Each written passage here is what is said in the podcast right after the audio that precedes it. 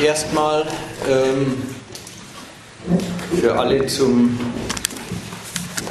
äh, als, als Ankündigung. Wir haben uns entschieden, in der Redaktion des Gegenstandpunkt äh, Artikel zum Thema die freie Wahl, zum Thema Demokratie, die zum Teil schon Jahrzehnte alt sind, zum Teil nicht, äh, aufzulegen und zu einem Buch zusammenzufassen, in dem, wenn man eben nachschlagen will, Demokratie, freie Wahl, auch dann freie Wahlen auswärts der großen Metropolen. Was ist das eigentlich? Äh, was soll man davon halten? Und was ich heute erzählen will, sind natürlich am aktuellen Stoff an der, an der Wahl 2013 eigentlich lauter Gedanken, die in, diesem, die in diesem Buch aufgeschrieben sind. Also wer sich damit auseinandersetzen will, wer das nachlesen und, und verfügbar haben und halten will, das Buch gibt es am Büchertisch zu kaufen und ansonsten im üblichen Buchhandel. Jetzt zu dem Thema des Abends. Da liegen wir ja äh, zeitlich ideal. Also die bayerische Wahl ist gerade vorbei, die Bundestagswahl ist nächsten Sonntag. Und äh, da haben wir also dieses Ereignis der freien Wahl. Sie ist ohne jeden Zweifel das Highlight der Demokratie. An der freien Wahl entscheidet sich nach allgemeiner Auffassung, ob man in einem Land lebt, in dem menschenwürdig regiert wird, oder in einer Diktatur, in der das Leben nicht auszuhalten ist. Die freie Wahl bzw. ihre Abwesenheit, unfreie Wahlen oder gefälschte Wahlen oder Wahlen, in denen gar keine Auswahl zwischen verschiedenen Parteien war, sondern ein Einheitsblock. Der Unterschied von freier Wahl und unfreier Wahl war mal, das ist jetzt 25 Jahre vorbei, aber vorher hat es 40 Jahre lang gegolten. Praktisch der Grund für einen Weltkrieg. Der Sowjetblock war unerträglich, weil dort ist dem Mensch die freie Wahl vorenthalten worden. Und auch heute noch haben wir die letzten Kriege, hat George W. Bush, ist jetzt auch schon ein paar Jahre her, aber immerhin, geführt, um Demokratie in die arabische Welt zu tragen. Also die freie Wahl ist unheimlich wichtig, lebenswichtig, lernt man einerseits. Andererseits schaut man sich an den, den, den Alltag der freien Wahl an, scheinen die Regierten wie die Regierenden nicht so furchtbar scharf drauf zu sein. Man hört im Jahr 2013, mit Händen und Füßen müsse das Volk motiviert werden. Es interessiere sich nicht für die Wahl, für die Alternativen, die ihm geboten werden. Gibt es auch als Vorwurf an die Regierungen. Die bieten ja nichts, die bieten ja keine Alternativen an. Jedenfalls ist in der Praxis der Politik wie in der Praxis des bürgerlichen Alltags die Wahl keineswegs so ein Highlight, so ein wichtiges Ding. Nehmen wir an, sie fiele aus. Die Bürger der Bundesrepublik Deutschland hätten sie gar nicht vermisst. Die haben jedenfalls nicht verlangt, dass schon wieder eine ist. Und wenn sie dann hingehen, gehen sie hin in dem Bewusstsein, dass man natürlich nichts oder höchstens ganz, ganz wenig damit bewirkt. Es gehört zum modernen Bürger, dass er sich keine Illusionen macht über das Gewicht seiner Wahlstimme. Dass er davon ausgeht, dass die da oben sowieso machen, was sie wollen, wenn sie erstmal wieder dran sind. Er kennt Wahlkämpfe als ein Bemühen um seine eigene Meinung, aber er kennt sie gleichzeitig als Manöver, als Streit, die Spiegelfechtereien sind, die man nicht so ernst nehmen braucht. Er hört von den Politikern und die Forderung, man will Alternativen sehen, verlangt ja geradezu, dass sie einander den Vorwurf machen, die jeweils andere Seite könne es nicht, würde das Amt vergeigen, würde Deutschland in den Ruin fahren, wäre eine Gefahr für die nationale Sicherheit, irgend sowas. Und sie wissen genau, dass die, Bürger, äh, die Politiker, die sich sowas im Fernsehen um die Ohren schlagen, einander, die das einander um die Ohren schlagen, dass die Politiker das so furchtbar ernst gar nicht meinen. Hinterher koalieren sie wieder miteinander, wenn die Zahlen entsprechend sind. Zum Wählen gehen gehört geradezu ein gewisser Zynismus, dessen, dass man weiß, naja, Wahl ist schon irgendwie ein Zirkus. Und Wahlkampf ist die Phase der unseriösen Politik. Da werden Versprechungen gemacht und jeder weiß, dass sie nicht gehalten werden. Da werden, da wird sich vom Bürger verbeugt, weil man seine Stimme will. Und wenn man dann das Amt ergattert hat, dann wird wieder regiert. Irgendwie wissen das die Leute auch. Jetzt muss ich, ich habe jetzt ausnahmsweise das im Zug gemacht und deswegen habe ich das nicht auf Papier und jetzt muss ich immer mit dem Computer rumtun. Ob das so gut ist, wird sich erst rausstellen. Auch auf der Seite der Politik gibt es dieses Bewusstsein. Auch dort ist bekannt, dass Wahlkampf die Zeit der unseriösen Politik ist. Ganz hochstehende Politiker sagen, sie haben keine Zeit zum Wahlkampf. Sie müssen ja regieren. Die Kanzlerin hat monatelang den Wahlkampf verweigert und damit Punkte gemacht. Sie werfen einander vor, was sie jetzt machen, wäre bloß Wahlkampf. Muss man sich auch mal vorstellen. Dann, wenn sich mal um die Meinung der Bürger bemüht wird, dann wissen alle Beteiligten oben und unten, naja, jetzt ist es bloß Wahlkampf. Und das heißt, das ist nicht die ernst gemeinte Politik, das ist nicht die Politik, die wirklich gemacht wird, das ist nicht das, worum es im Land wirklich geht, wenn regiert wird, sondern das ist die Darstellung der Politik für die Bürger. Und das ist was ganz anderes. Etwas, was immer in der Gefahr steht, in Populismus abzugleiten, was immer in Gefahr steht, eben Versprechungen zu machen, die dann nicht einzuhalten sind und so weiter. Von oben und von unten ein Bewusstsein, den Bürger mit dem Staat zusammenzuschließen, ist irgendwie ein unseriöses Geschäft. Diese Doppeltheit, die Wahl ist doch unser Heiligstes. Und zugleich eine praktische, weitreichende Geringschätzung der Veranstaltung, wenn sie tatsächlich passiert. Diese Doppeltheit, die könnte einen Kritiker zum Verzweifeln bringen. Man hat den Eindruck, man kann der Welt überhaupt nichts mehr erzählen. Sie, die Leute, an die man hinredet in puncto Wahl, haben immer selber schon eine viel schlechtere Meinung von dem ganzen Zeug, als man ihnen selber beibringen kann. Ganz so ist es aber nicht. Es ist mehr umgekehrt. Diese Sorte Selbstironie, diese Sorte von der Wahl nichts halten, aber hingehen, schon wissen, dass auf die eigene Stimme geschissen ist, sie aber doch abliefern, dieses, dieses Mitmachen und dabei selbstironisch über die Nichtigkeit dieses Tuns äh, daherreden.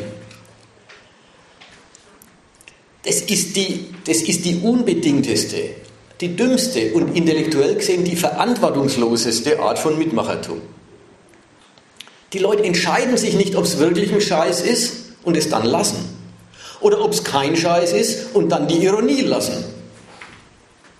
Nein, der moderne Mensch bewegt sich in der Mitte zwischen die Sache ablehnen und die Sache gut finden und dabei mitmachen.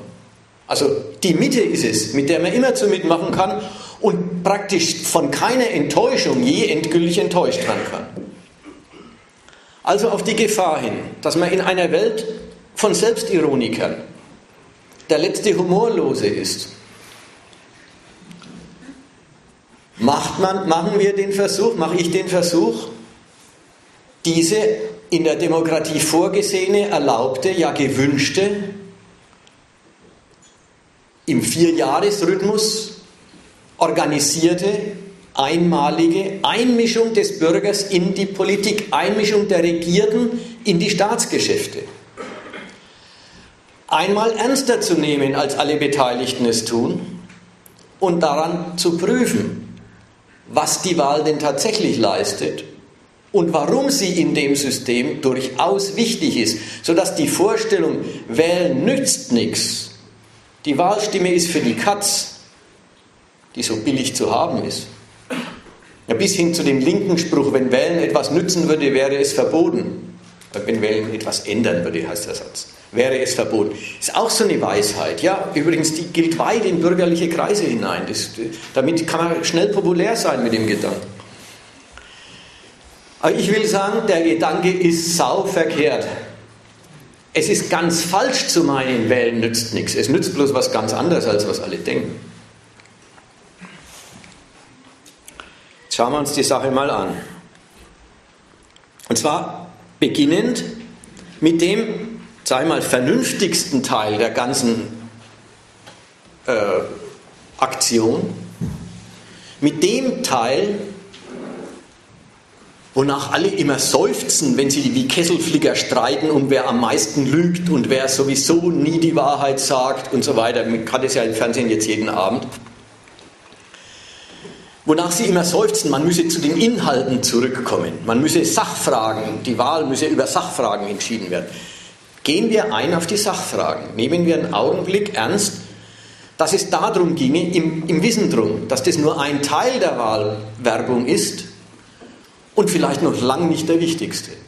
Aber fangen wir damit an.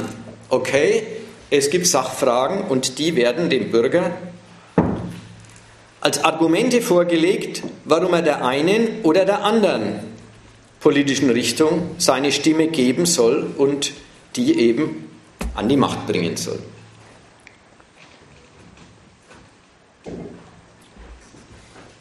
In den Sachfragen werden den Bürgern von den Politikern alle möglichen Felder der Politik angeboten. Und man geht davon aus, dass man mit Unzufriedenheit zu tun hat. Und man geht und, und die Politiker sehen sich in der Aufgabe, die Unzufriedenheit die das regiert werden bei den Bürgern erzeugt im Laufe der Jahre, der vier jeweils. Die Unzufriedenheit, das ist ja gar kein so ganz leichtes Geschäft, in eine neue Wahlstimme umzumünzen, in ein neues Mandat zum Regieren umzumünzen. Es ist die Bemühung, Unzufriedenheit tatsächlich zur Sprache kommen zu lassen.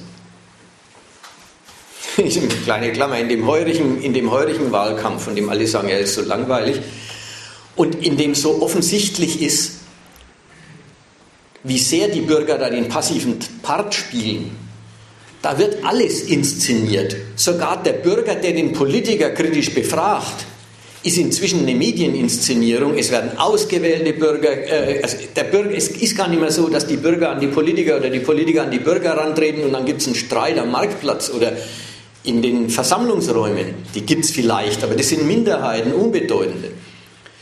Auch das Verhältnis wird heutzutage inszeniert. Im Fernsehen werden ausgewählte Bürger, die bereiten sich darauf vor, dass sie einem Politiker von äh, äh, gleich zu gleich gegenübertreten können, werden ja, fast geschult, jedenfalls vorbereitet, wie sie den Politikern Fragen stellen können. Und die haben alle den Charakter, ich als na, Leiharbeiter, ich als alleinerziehende Mutter, ich als äh, Sozialrentner, wie kümmerst du dich um meine Probleme? Na, und dann wird, soll der Politiker sagen, kann auch das böser machen und sagen, du hast dich nicht um mich gekümmert, du hast, manchmal gibt es ja die blöde Frage, weiß Merkel überhaupt, wie schlecht es mir geht? Ja, die Unterstellung, wenn sie es wüsste, wird sie es abstellen, steckt in der Frage schon drin. Und die Frage oder die, der, der Anwurf an den Politiker, Kümmerst du dich ordentlich um meine Anliegen? Hat in der Unterstellung schon, dafür wäre die Politik da. Das wäre doch die Aufgabe der Politik. Und so wird Unzufriedenheit aufgegriffen und produktiv gemacht, umgewandelt in den Wunsch nach besserem regiert werden. Und dem Wunsch versprechen die Politiker nachzukommen, wenn man sie wählt. Also kurzum, die erste ideologische Leistung in, der ganzen, in dem ganzen Dialog von oben und unten, ob er echt ist oder inszeniert, ist dann auch wieder egal. Die erste ideologische Leistung ist schon mal die Festlegung drauf. Wenn es berechtigte Unzufriedenheit gibt, dann zeugt das davon, dass in der Politik Versäumnisse vorliegen. Denn wenn die Politik alles richtig machen würde, gäbe es keinen Grund zu berechtigter Unzufriedenheit. Dass es andere Gründe gibt, dass es Gründe in, dem ganzen, in der ganzen Ordnung, dass es Gründe in dem System gibt, ist eigentlich auf der Ebene des politischen Dialogs ausgeschlossen. Was immer Grund zur Unzufriedenheit ist, wird berechtigterweise an die Politiker herangetragen und steht für ein Versäumnis der Politik, das die Politik durch Bessermachen ausbügeln kann und soll. Genau genommen ist es aber gar nicht so, dass die Bürger ihre Sorgen an die Politik rantragen, sondern dass die Politiker den Bürgern Alternativen des Regierens vorlegen. Die ganze Wahl besteht darin, Alter, zwischen Alternativen auszuwählen, die präsentiert werden es sind nicht die Bürger, die sagen, sie wollen dies und jenes anders, sondern es sind Politiker, die sagen, wir könnten euch dies und jenes anders machen. Und auswählen kann der Bürger nur zwischen dem, was die Politiker ihm antragen. Nie kann er sagen, er will ganz was anderes. Nur was politische Vertreter politischer Parteien zum Gegenstand ihrer Unterscheidung, zum Gegenstand ihrer Konkurrenz machen wollen, wird überhaupt Gegenstand der Debatte. Anderes kommt einfach im Wahlkampf nicht zur Sprache. Das haben viele schon bemerkt, dass im Wahlkampf im Großen und Ganzen die wirklich großen Fragen ausgeklammert werden. Die wirklich großen Fragen der Art, ja, wird denn der Staat mit dem Finanzkapital noch fertig? Wie soll es denn werden mit der Bankenregulierung? Die wirklich großen Fragen mit dem, mit dem Euro und der Europäischen Union, da komme ich dann noch dazu. Es hat schon einen Teil im Wahlkampf. Aber im Großen und Ganzen ist das, weil es Konsens zwischen den entscheidenden Parteien ist, überhaupt nichts, worin die sich unterscheiden wollen und deswegen dann auch kein Gegenstand des Streits, der dem Bürger zur Entscheidung vorgelegt wird. Eigentlich wird ja noch nicht einmal den Bürgern eine Sachfrage Streit das, vorgelegt, ja. sondern anhand eines vorgeführten Streites über Sachfragen sollen Politiker äh, gewählt werden. Was sie dann hinterher machen, hat ja nicht unbedingt was damit zu tun, was sie vorher in diesen Streitfragen geäußert haben.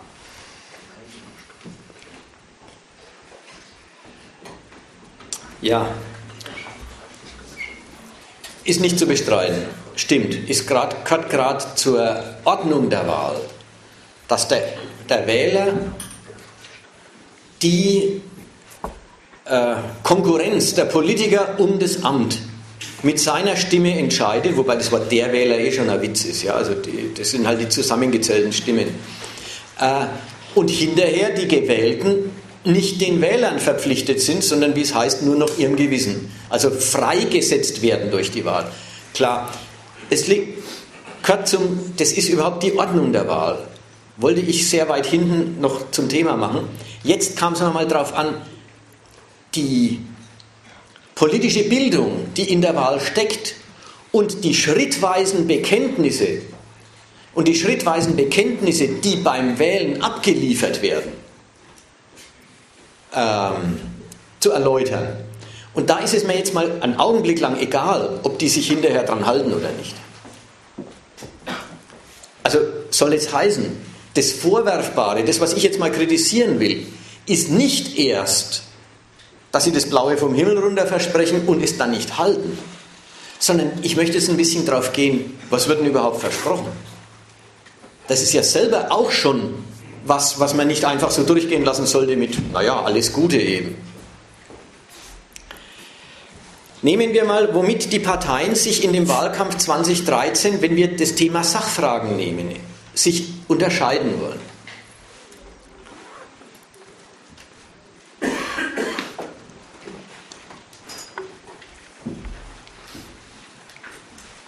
Die Kanzlerin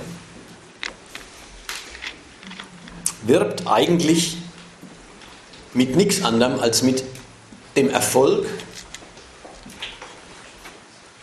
Deutschland besser als die Nachbarn durch die Krise gebracht zu haben, Deutschland in eine Position des Kreditgebers und damit auch Kommandeurs in Europa gebracht zu haben. Ja, das kann sie, das kann die Opposition natürlich nie. Äh, sie hat es gemacht. mehr braucht sie eigentlich gar nicht. Jetzt schaut euch die Plakate an, die da am, am Mehringdamm außen stehen. Einfach die, die Frau, das Gesicht, Kanzlerin für Deutschland. Nichts weiter. Kein Warum, wozu, nein. Nehmen wir ihre Worte. Alles in allem, sagt sie irgendwann irgendwo, alles in allem waren es vier gute Jahre für Deutschland. Weil es heute vielen Menschen in Deutschland besser geht, als es ihnen vor vier Jahren gegangen ist.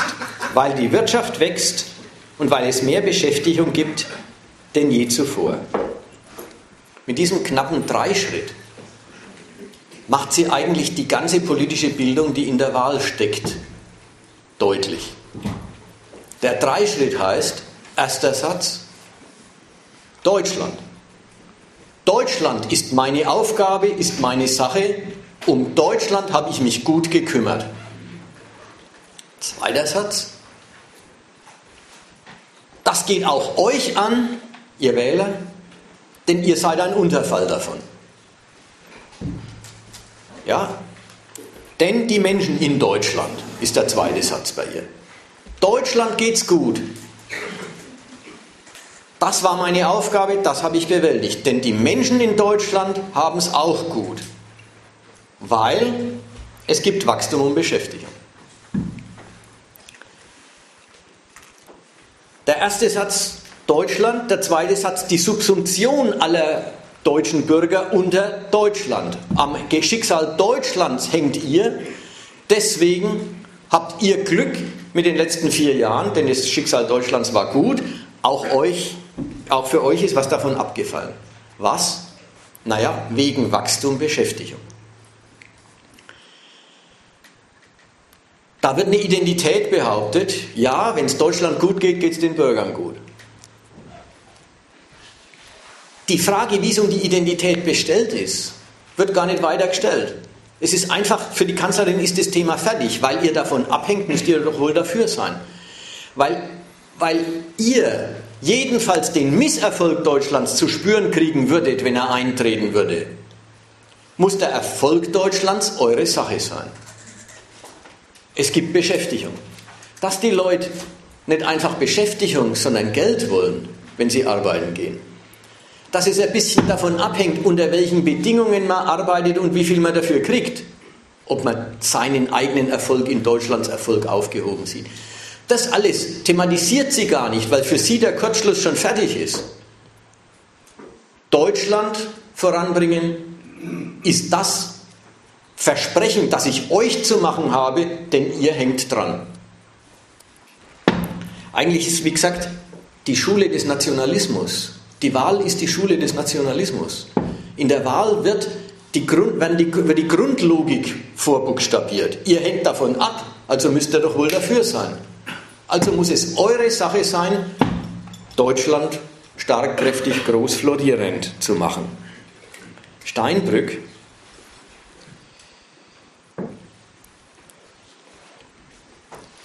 Steinbrück, der Oppositionskandidat, hat ein Problem. Er mag und kann diesen Erfolg Deutschlands nicht bestreiten.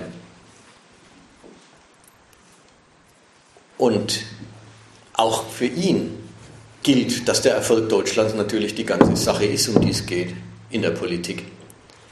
Deswegen ist sein Opponieren, ist sein Alternativangebot von vornherein eine blasse Angelegenheit. Ja, wenn man der Kanzlerin den Erfolg nicht bestreiten kann, ja, was kann man denn dann machen? Man kann sagen, der Erfolg ist schon da, aber so glänzend, so vollständig, so schön, wie ihr tut, ist es auch wieder nicht. Geht es dauerhaft so? Kampfsportgruppe? Wirklich? Oh, Scheiße.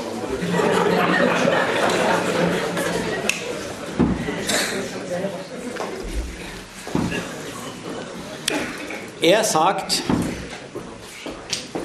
die Kanzlerin würde die Lage schönreden, sie würde die Bürger einlullen. Und die Erfolge seien eben keineswegs so glänzend. Man dürfe nicht vergessen, Deutschland ist das Land mit dem größten Niedriglohnsektor in Europa. Er sagt also jetzt die andere Seite dazu. Die Kanzlerin sagt, Beschäftigung hat es gegeben. Und er sagt, naja, schauen wir uns an, was für eine. Zusammen machen Sie dem Bürger eine interessante Mitteilung.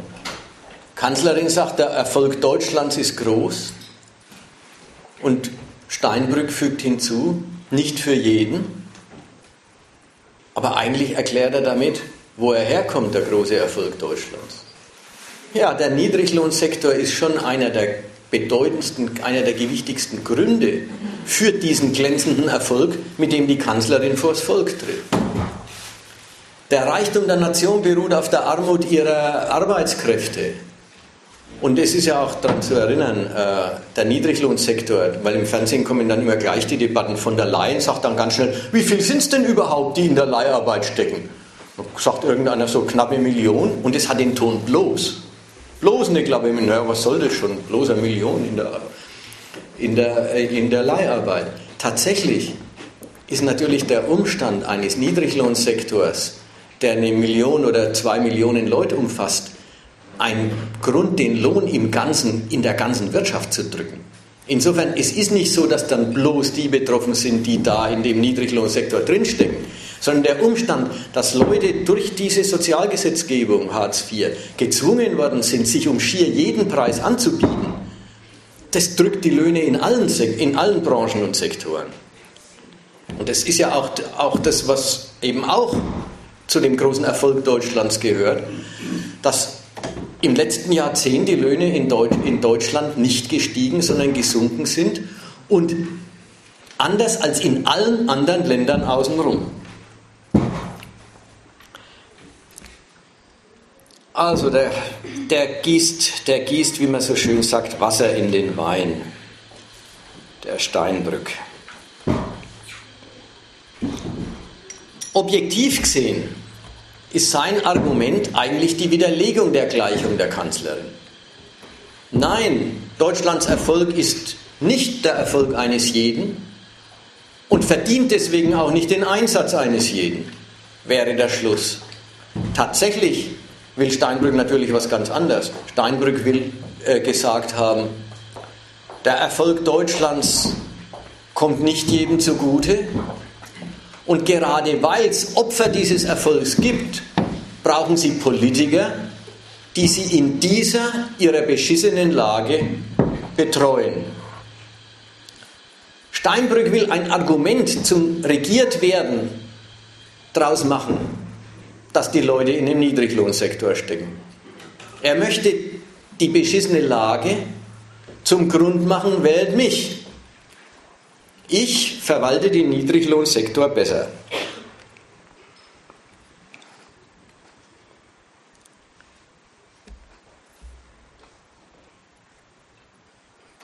Dass er dafür der Richtige ist, ist natürlich wieder gleich ein Problem bei seiner Werbung.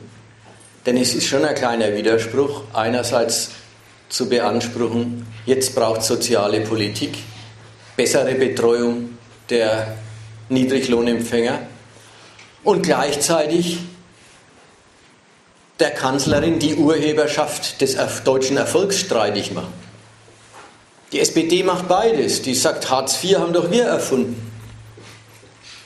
Wir sind doch die, die Partei, die den Arbeitsmarkt in Deutschland flott gemacht hat. Und das heißt doch den Niedriglohnsektor eingeführt. So, ja, das ist halt sein Problem. Wie macht man das? Ja, man findet, man, man, man bekennt sich dazu, dass das damals nötig war und beklagt die, klagt die Regierung dessen an, dass sie jetzt das fällige Nachjustieren, das Korrigieren von Entwicklungen, die man so nicht vorhergesehen hat, nicht betreibt. Sodass jetzt der Vorwurf der Opposition an die Regierung, die immerhin dieses Deutschland mit diesem Niedriglohnsektor zum Erfolg führt, dessen bezichtigt, dass die Regierung keine Linie hätte, dass sie nichts tut, dass sie eigentlich ja, da gibt's diese, also haben Sie dieses Bild erfunden, ohne Richtung, nur im Kreisverkehr. Ich weiß gar nicht, was Sie genau damit wollen. Aber jedenfalls war halt auch so ein Wahlkampfbonmot, die äh, bei der Kanzlerin äh, wird im Kreisverkehr regiert, anstatt vorwärts. Und, man merkt, die Oppositionspartei will die Regierung schlecht machen, ist ja klar, die will die Stimme auf sich ziehen. Aber wie tut sie es? Indem sie nicht der Regierung die Verursachung der Schäden vorwirft, sondern die Nichtbehebung der Wirkungen. Wo immer, wo immer Politiker auf Verursachung plädieren, bestehen, wir haben es doch gemacht,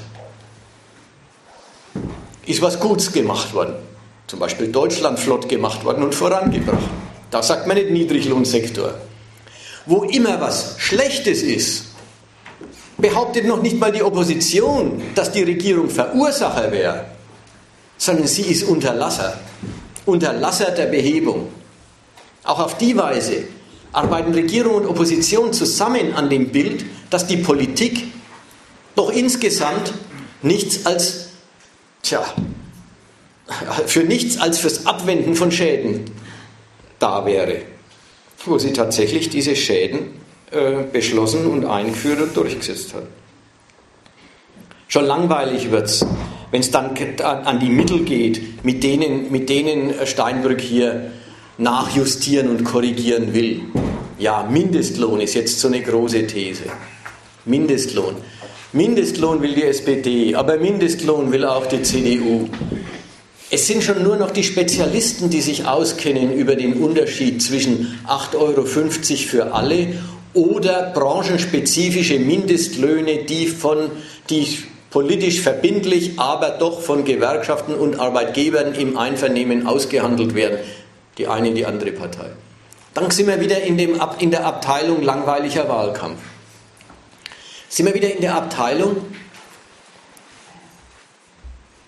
wenn es darum geht, was sollen, wie sollten die Schäden behoben werden, haben die politischen, die großen politischen Kräfte überhaupt keine Lust.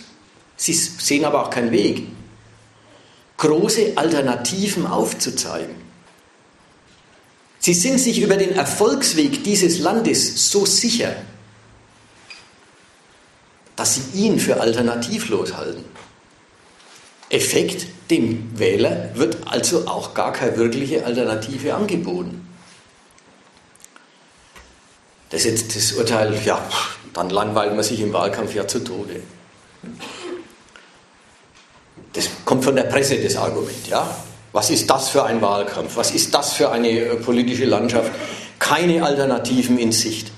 Man kann die Parteien kaum unterscheiden in ihrer Programmatik, also in den Sachfragen. Muss ich mal vorstellen, das kommt jetzt von der, von der Presse her. Äh, in welchem Irrenhaus ist man da? Man müsste doch sagen, gibt es Alternativen oder gibt es keine? Will man was anderes oder will man nichts anderes? Aber das sagen die gar nicht. Sondern die sagen, wo, sie, wo bleiben die Alternativen? Die haben selber keine, die wollen auch keine. Sie sagen, jetzt ist doch Wahlkampf, da braucht es doch Alternativen, jetzt dreht sich alles um. Jetzt ist es nicht mehr so, weil es Alternativen gibt, haben die, äh, haben die Wähler was auszuwählen. weil sich die, vielleicht auch, weil die Politiker sich über irgendwelche Streitfragen nicht einig werden können, dürfen die, darf das Volk sagen, welcher, das sagen, welcher von den Politikern das Sagen haben soll. Nein, es ist umgekehrt. Weil gewählt wird, braucht es Alternativen.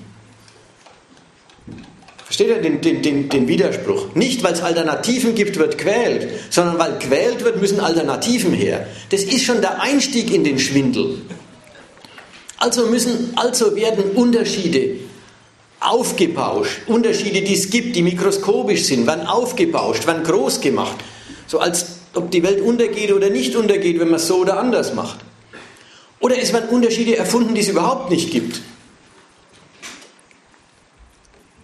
Dafür meine ich, ist der Streit, so wie er in der Öffentlichkeit von SPD und CDU geführt wird, über die Europapolitik ein schönes Beispiel. Die Kanzlerin hat diese, diese Machart Europapolitik äh, eingeführt. Die Partnerstaaten sind pleite wegen des deutschen Erfolgs und wegen der Finanzkrise, wegen des Misstrauens der Finanzmärkte, ob das immer so weitergeht mit den Staatsschulden und der äh, Bedienung der Staatsschulden durch die wachsenden Haushalte. Und das hat zur Trennung in kreditwürdige und kreditunwürdige Staaten in Europa geführt. Deutschland ist super kreditwürdig, gerade durch das Misstrauen in die anderen. Die anderen sind kreditunwürdig. Deutschland kreditiert sie und zwingt sie an den Leistungsmaßstäben des Euro und damit an den Leistungsmaßstäben Deutschlands sich zu konsolidieren. Sie müssen sparen, Austeritätspolitik machen. Und dafür werden sie im Euro gehalten und werden mit Krediten zahlungsfähig gehalten. So, das ist die Linie. Selbstverständlich weiß auch der Schäuble und die Kanzlerin, dass diese Länder außer Sparen auch Wachstum brauchen, wenn sie irgendwann einmal nicht mehr eine reine Belastung für die Eurozone sein sollen, sondern selber ein kapitalistisch fruchtbarer Beitrag zu ihr. Jetzt kommt die Opposition. Was sagt die Opposition? Dass Griechenland womöglich 2014 oder ziemlich sicher 2014 ein drittes Rettungspaket braucht, beweist, dass Merkels Rettungspolitik gescheitert ist. Ein Riesenton gescheitert. Schäuble sagt, naja, wenn die sich an alle Vorgaben halten und sparen, wie wir es verlangen, dann stehen wir 2014 auch wieder mit weiteren Kredithilfen bereit. Das sagen Sie ja schon. Opposition, anstatt dass Sie Wachstum fördern, haben Sie Austeritätspolitik gemacht und die Länder an den Rand des Ruins gebracht. Nur durch Wachstum kann, das Haushalt, kann der Haushalt konsolidiert werden. Natürlich muss er konsolidiert werden in Griechenland. Wo ist der Unterschied? Der eine sagt, Haushaltskonsolidierung ist die Bedingung für Wachstum und der andere sagt, Wachstum ist die Bedingung für Haushaltskonsolidierung und natürlich ist beides furchtbar wichtig. In der Praxis stimmen die SPDler allen europolitischen Beschlüssen zu. Sie tragen jeden, jeden EW, ESM, EFSF und so weiter. All diese Beschlüsse, die da über die Jahre gefallen sind, die jetzige, die Beschlüsse zur Bankenunion, sie tragen alles mit. Sie wollen nichts anderes und sie wissen nichts anderes. Und jetzt machen sie einen riesen Zinnober um. Soll man Wachstum dicker unterstreichen oder Konsolidierung dicker unterstreichen? Und sie tun so wie, wenn man das macht, was der andere macht, geht Europa kaputt. Und nur wenn man das macht, was man selber macht, hat Europa eine Zukunft. Das ist ein Fall von, da werden Unterschiede aufgebauscht, damit es welche gibt. Also jetzt hat sich was ziemlich umgedreht. Es geht los mit den Sachfragen. Ja, der Bürger darf zwischen Alternativen der Politik entscheiden mit seinem Wahlkreuz, indem er Politiker, die für die eine oder andere Linie stehen, ja, ins Amt wählt. Aber, weil, aber jetzt dreht sich's um. In einer Nation wie der Deutschen, wo die Staatsräson dermaßen bombenfest steht, der Weg des Erfolgs der, des Landes so konsolidiert ist, dass die große parlamentarische Opposition gar keinen anderen Weg will, werden ihm Unterschiede geboten, damit er was zum Unterscheiden hat.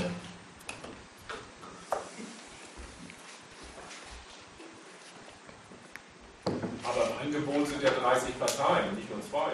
Ja.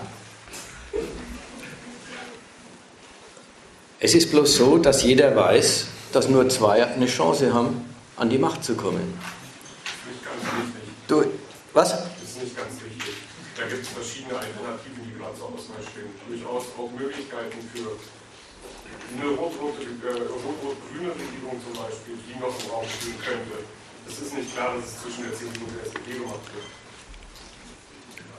Es ist klar, dass die eine oder die andere Partei die, Führer, die Führung einer Koalition ist. Das ja. Und äh, womöglich beide miteinander. Ja. Ich, vielleicht noch die, das, das andere Argument. Ähm, die, es gehört richtig zur Politik in unserem Land jedenfalls dazu, ach sicher in allen, dass Alternativen, die zum Gang des Landes nicht passen, als unseriös marginalisiert werden. Denkt mal, wie, wie, wie kreuzbrav und zahm die Linkspartei geworden ist. Alles Systemmäßige ist weg. Sie ist einfach sozial. Und was hilft ihr? Dass sie überhaupt sagt, weg mit Hartz IV, dass sie überhaupt sagt, keine Kriegseinsätze und so weiter, reicht schon dafür, dass sie als nicht koalitionsfähig gehandelt wird. Sie wird ausgegrenzt und man sagt dem Wähler, die Stimme für die Partei ist sowieso verschenkt. Und man muss ja nicht dafür sein, bin ich ja nicht, aber an der andre, am anderen Ende wird diese Alternative für Deutschland, die nun mal wirklich eine Alternative in der Politik vertritt, nämlich deutschen Nationalismus ohne Euro, äh, die wird genauso als, das ist doch unseriös, und es wird nicht mal besprochen, also es wird nicht diskutiert über dieses Konzept. Es gibt keine Debatte über, was sind denn die Vor- und Nachteile, was wird denn da gewollt, warum wollen wir es denn nicht, kommt alles gar nicht. Es reicht völlig, die tot zu schweigen und wenn es überhaupt sie sich zu Wort melden, zu sagen, ihr seid unseriös, basta. Also das ist das, das, ist das andere Moment, ja. Erstmal, es müssen sich Politiker finden, die den Staat anders lenken wollen, wenn überhaupt Alternativen auf den Tisch kommen sollen. Und wo die das tun, werden sie als unseriöse Alternative marginalisiert, chancenlos gemacht. Und es braucht dann schon ein politisches Anliegen wie das der Grünen, was auf, über die Jahrzehnte hin sich be beweist als, das ist wirklich ein Element dass diese Ordnung braucht, Rücksicht auf die Umwelt. Das ist wirklich ein Moment, das zum Funktionieren dieses Staates gehört und vernachlässigt worden ist. Dass es dahin kommt, dass wirklich andere Parteien den Tagesordnungspunkt übernehmen und damit auch die Partei seriös wird. Ja, da haben aber noch andere Prozesse stattgefunden. Die Grünen haben es ja kräftig aussortiert in äh, Realos und Fundis haben ihre Partei gesäubert, haben sich äh, kompatibel gemacht, wählbar gemacht, haben die nationalen Zwecke dann geteilt und dann ist auch dieses Programm äh, kompatibel ja. gewesen. Ja. Also die Seite, wie die selber reden, äh, sich politikfähig machen, wegkommen von der Ein-Punkt-Partei, und das heißt immer, zum ganzen Staatsprogramm was zu bieten haben. Alle Abteilungen der Staatsverwaltung selbst äh, dafür Programme und, und Vorschläge bereithalten. Umgekehrt, Leute, die darauf bestehen, wir sind eine Ein-Punkt-Partei und der, andere, der Rest ist uns wurscht, die rausekeln, rausschmeißen, abspalten. Ja, das sind alles die Prozesse, die Prozesse der, des, quasi des politikfähig werdens in der Demokratie auf der Seite dieser alternativen Parteien. Man muss sagen, die Linkspartei hat sowas ja jetzt auch gerade hinter sich. Die ist ja auch weggekommen, die hat ja auch alle die, die in ihren Reihen mal gesagt haben, sie meinen, sie meinen System, wie vorsichtig und auf die ganz, ganz lange Sicht auch immer. Alle die hat die Linkspartei doch inzwischen, naja, in den eigenen Reihen so weit marginalisiert, dass sie im politischen Erscheinungsbild der Partei nichts mehr zu melden haben. Die Partei macht sich auch Schritt für Schritt politikfähig, nicht indem sie das Land verändert, sondern indem sie sich dahin verändert, dass sie zum Land passt. Dann gab es natürlich auch immer mal wieder in manchen Staaten Parteien, die nicht nur als nicht seriös angesehen worden sind, sondern wirklich mehr oder weniger was anderes wollten. Und dann hat sich die Demokratie immer als wehrhafte Demokratie erwiesen und da nicht nur die äh, nicht haben wollten Koalitionen, sondern sie im Zweifelsfall in irgendwelchen Gefängnissen haben wollen. In Deutschland ist das ja nach dem Zweiten Weltkrieg sehr bald mit der KPD so gegangen, die 56 verboten worden ist und äh, dass die DKP als Nachfolgerin wieder antreten durfte, war auch Reflex darauf, dass man dann sehr, sehr respektabel sein musste, um überhaupt noch den Fuß äh, auf den Boden eines Wahlkampfes zu kriegen. Also die, die, die freie Konkurrenz um politischen Anhang hat durchaus ihre Grenzen. Dafür steht das. Es gibt Parteienverbote und wenn Parteien den Laden als Ganzen ablehnen und das heißt halt an diesen Maßstäben der, dieses, dieses Kernbestands der freiheitlich-demokratischen Grundordnung rütteln, dann ist es vorbei mit der Freiheit zur Konkurrenz um Wähleranhang. Völlig klar. Also die Freiheit, Freiheit hat nie die Bedeutung gehabt, dass der Staat sich einfach nach dem richtet, was an politischer Meinungsbildung zustande kommt, sondern immer die Bedeutung gehabt, die Obrigkeit oder die Ordnung gibt der politischen Meinungsbildung äh, die, die Leitplanken vor. Führt jetzt aber ein bisschen weg, aber all die Beiträge sind ja in Ordnung. Sie, Sie äh, haben so ein bisschen einen Einwandcharakter gehabt im Sinn von äh, so eng und alternativlos, wie es bloß zwischen SPD und CDU erscheint ist doch die ganze Sache nicht. Sondern da haben wir jetzt ein bisschen drüber geredet im Sinn von, naja, so eng ist es nicht. Es dürfen sich ja wirklich alternative Parteien melden, aber wie ergeht es ihnen? Wie ergeht es ihnen von oben? Da war das Stichwort Marginalisierung, so, so gut es irgend geht. Chancenlos machen, damit auch die Bürger verstehen, dass das keine Chance ist. Und umgekehrt von den Parteien her sich politikfähig machen, damit man doch, ja, aber dann dreht sich auch da wieder um nicht mehr für sein alternatives Programm Anhänger und, und ähm, ein Mandat kriegt, sondern da, damit man einen Zipfel von der Macht kriegt, gibt man das Programm auf. Das heißt, es geht um die Wählbarkeit der Partei. Ja, Wählbarkeit. Was, da richtet man sich dann ja. national auf, Ja. auf den nationalen ja. ja, das war jetzt ja. Ja, es ist, ist okay. Wir müssen, wir, wir müssen dann eben, ähm, ich muss dann eben laut wiederholen, was gesagt worden ist. Ich will das nicht äh, einfach blockieren, wenn es Wortmeldungen gibt und äh, dann auch mal reingeredet wird. Es soll nicht einfach nichts sein. Also das, aber ich, wir können den Sack jetzt zumachen. Ja. Ich wollte an der Stelle nochmal fragen, weil die großen Parteien äh, sagen immer, dass man seine Stimme verschenkt, wenn man sie, äh, ja, wie du es gerade gesagt hast, diesen Marginalen gibt. Also Stimme verschenken, ob du da kurz drüber auslassen kannst. Ich sage es nochmal laut für alle. Er sagt, die großen Parteien sagen immer, man würde seine Stimme verschenken, wenn man den, äh, den kleinen Parteien, äh, wenn man die kleinen Parteien wählt.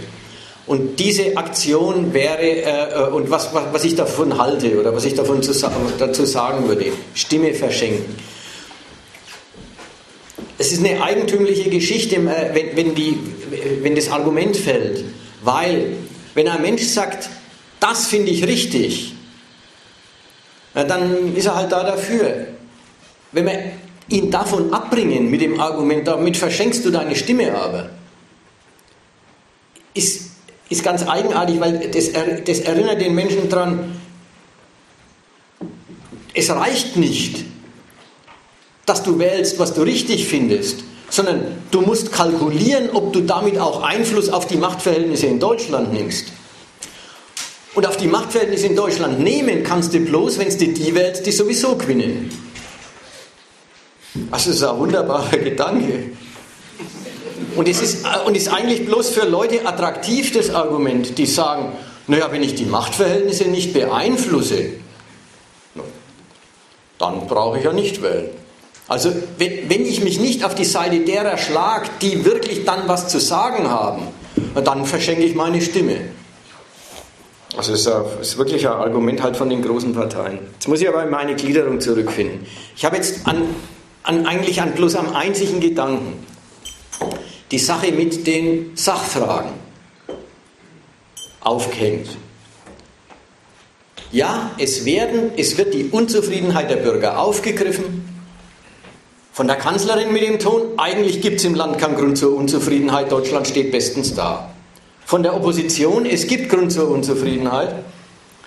Die Politik muss, sich, muss korrigiert werden und dafür stehen wir bereit. Dann haben Sie die Unterpunkte, eben Mindestlohn und äh, ach, Pflegereform und was da halt dann alles so auf der Tagesordnung ist. Aber das ist alles schon gar nicht mehr so interessant, weil da der Unterschied zwischen den Parteien gar nicht mehr so recht zu sehen ist. Mal ein Zwischenfazit zu dem ersten Punkt. Ja, in der Demokratie darf der Bürger seine Unzufriedenheit über die Politik wirksam machen. Wie? Indem er zwischen Alternativen der Staatsführung auswählt. Die Alternativen sind ihm vorgegeben. Die Alternativen bestimmt er nicht. Aber zwischen den Alternativen darf er sagen, welche ihm lieber ist. Das was so klingt wie, da wird die Politik einmal dem Urteil der Leute ausgeliefert und da macht sich die Politik dem Bürger dienstbar. Heißt auf der anderen Seite, alle Unzufriedenheit wird auf die Politik verpflichtet. Ich glaube, was das heißt. Das heißt, die Bürger werden aufgefordert, ihre Unzufriedenheit zu einer Frage zu machen, Wer regiert mich denn besser? Sie werden aufgefordert, die, Zu die Zuständigkeitsverhältnisse zu unterschreiben. Ich mit meiner Unzufriedenheit kann an meiner Lage natürlich nichts ändern. Außer es findet sich ein Politiker, der sagt, er macht mir es besser. Sie werden in ihrer, im, im Aufruf, wählt mich, werden Sie in Ihrer Ohnmacht, auf Ihre Ohnmacht verpflichtet und darauf verpflichtet, ihr Hoffnung auf die Träger der Macht zu setzen. Andere halt, als die bisher dran waren, wenn man unzufrieden ist. Dieselben, wenn man zufrieden war.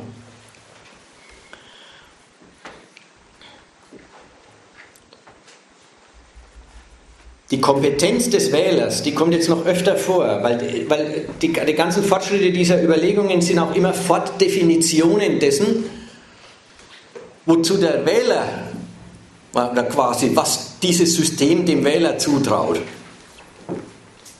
Die Kompetenz des Wählers besteht darin, vorgegebene Alternativen der Staatsführung aufs eigene Interesse zu beziehen. Das darf er.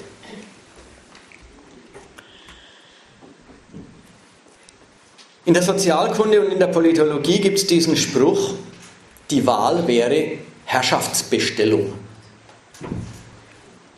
Und ich weiß ziemlich, ich bin mir ziemlich sicher, das lernt jeder, der also in der Uni diesen Kurs machen muss über Sozialkunde oder, oder Politologie Einführung, äh, kennt jeder den Spruch und ich bin mir sehr sicher, kein Schwein denkt sich was dabei.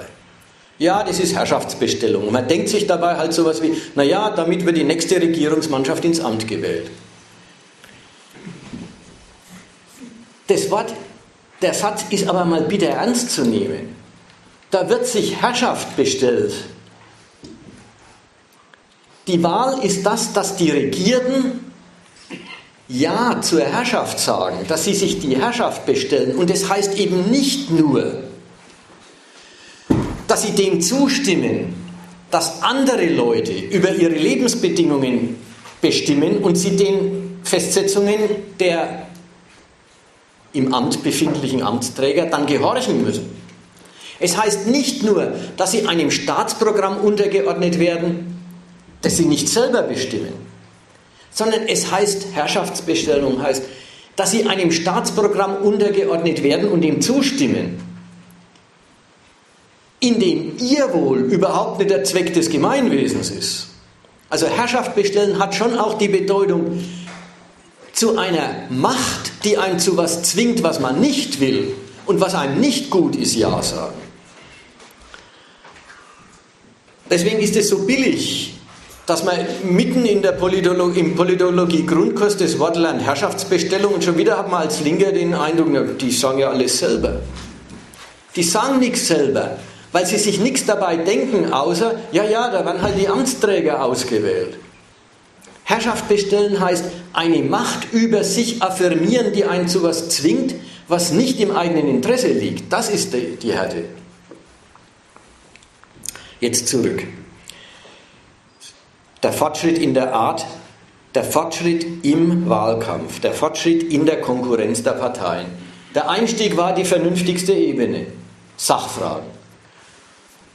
Du mit, deiner, mit, deinem, mit deinen Studiengebühren, bist du zufrieden mit der Regierung oder nicht? Du mit deiner Rente, du mit deinem Niedriglohn und so weiter und so weiter. Siehst du Alternativen bei den anderen Parteien? Ja, das ist die Sachfragenebene. Auf der Ebene unterscheiden sich die Parteien in Deutschland sau wenig. So wenig, jedenfalls die Parteien, die die Chance haben, die Macht zu ergreifen und die deswegen für die große Mehrheit auch dann die Parteien sind, auf die sie sich orientieren. Darin unterscheiden sie sich sehr wenig, davon war gerade die Rede, sie greift, die Parteien greifen in ihrer Konkurrenz dazu, Unterschiede aufzubauschen, groß zu machen, die es überhaupt nicht gibt oder die ganz mickrig sind. Aber das ist bloß die eine, die eine Seite. Die andere Seite ist, sie wechseln die Ebene. Sich nicht unter, zu unterscheiden letztlich in der Europapolitik, in der NATO-Politik, in der Arbeitsmarktpolitik, ist die eine Sache. Aber da sagen die Parteien, okay, da unterscheiden wir uns nicht so. Aber in unserer Weltanschauung und unserer Gesinnung unterscheiden wir uns doch erheblich. Wir sind für den Bürger erkennbar. Ach, vielleicht sind wir nicht mehr erkennbar, wenn man auf die Rentenpolitik blickt. Aber wenn man auf die Gesinnung, auf die Weltanschauung der Parteien blickt, da man, sind wir erkennbar. Die SPD plakatiert, dass wir entscheidet. Schon direkt rätselhafter Satz, aber die Botschaft ist auch irgendwie unverkennbar. Die heißt, wir sind die Partei, die alle inkludiert, die ans große Wir denkt, die an alle denkt und nicht nur an die großen, mächtigen Interessen. Wir sind auch für die da, naja, für die sonst niemand da ist. Wir denken auch, die im Schatten, an, auch an die, die im Schatten stehen. Halt 150 Jahre Partei der Solidarität und der sozialen Gerechtigkeit. Der Hammer dieses, dieser, dieser dieser Ebene ist.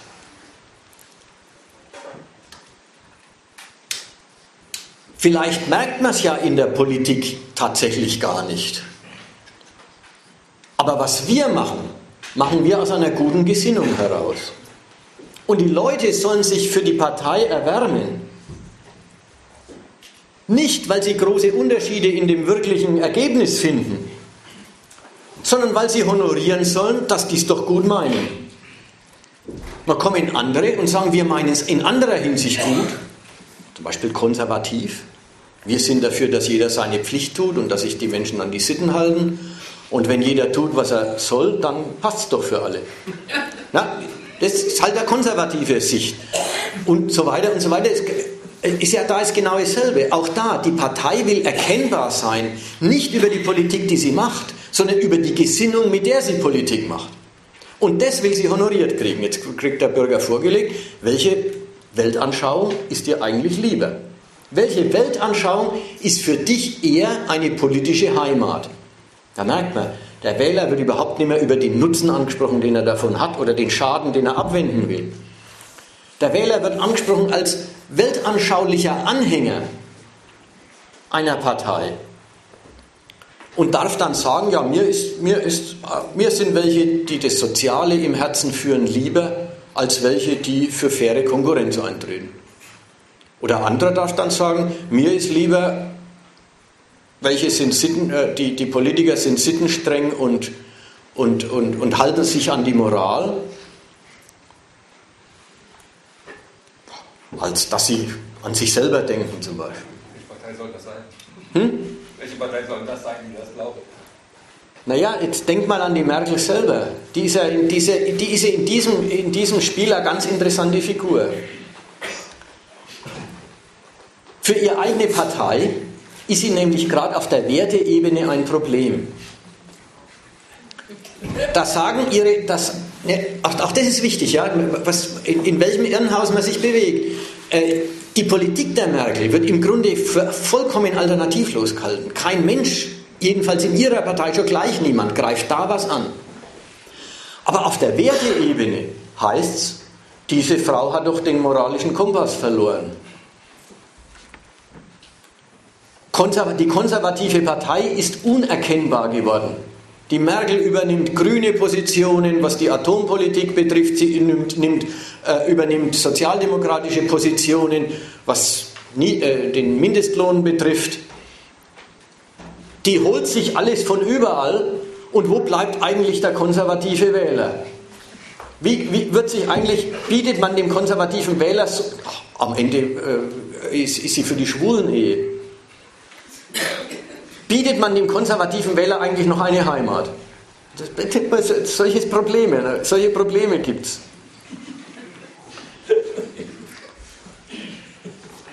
Dann kommt die Merkel und sagt, ja, manchmal bin ich liberal, manchmal bin ich sozial, manchmal bin ich grün.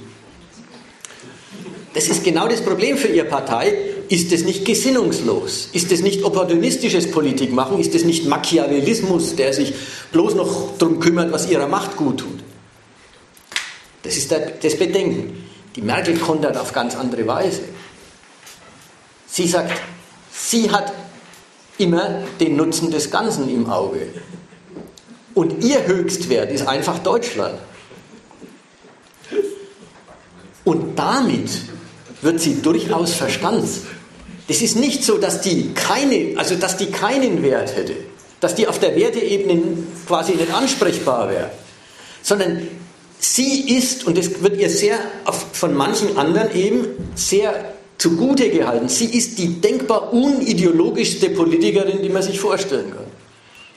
Ja, das ist jetzt wieder ein Plus. Du kannst es lesen als das gesinnungslos, dann ist es ein Minus. Aber unideologisch ist, es ein Plus. Und die Merkel besteht darauf, bei ihr ist es ein Plus. Und sie kommt damit durch. Und alles auf der Ebene, die mit der Politik, die gemacht wird, schon überhaupt nichts mehr zu tun hat. Also das ist das Wichtige. Jetzt, findet, jetzt wird dem Volk eine neue Frage vorgelegt. Nimmer nicht mehr, jetzt haben sie sich jetzt, jetzt haben wir eine Ebene erreicht, da, da ist das Einmischen in die Politik, was ja alle vier Jahre erlaubt ist. Die Einmischung ist überhaupt keine Einmischung mehr in die Politik, sondern sie ist eine Einmischung in der Frage, welcher Geist ist dir in Deutschland, in Deutschland am liebsten? Naja, und dann sagen die Leute halt, der Soziale oder der Konservative oder der, der unideologisch nur immer an Deutschland denkt.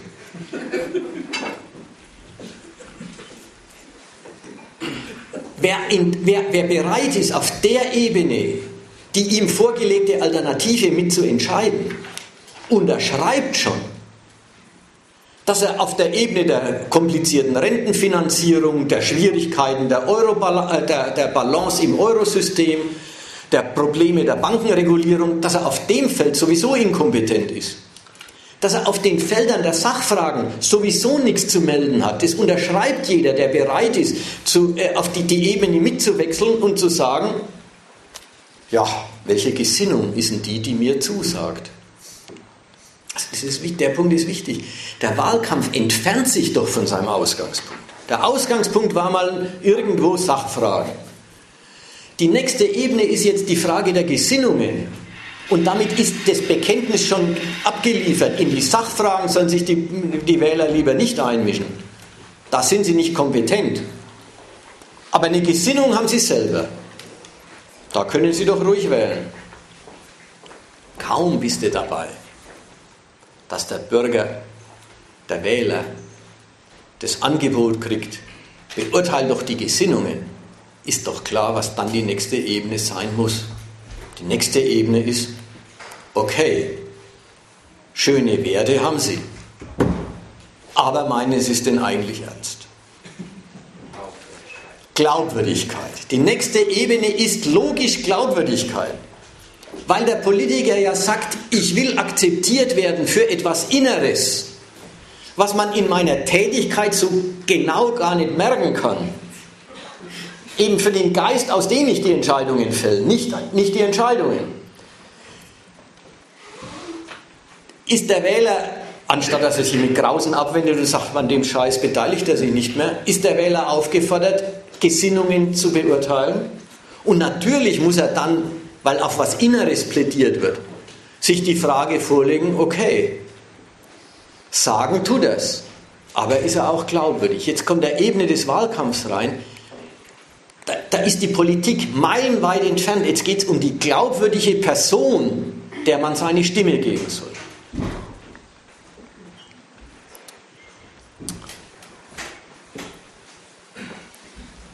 An der Stelle übrigens muss man sagen, punkte die Merkel sehr, dass sie persönlich unprätentiös ist, uneitel,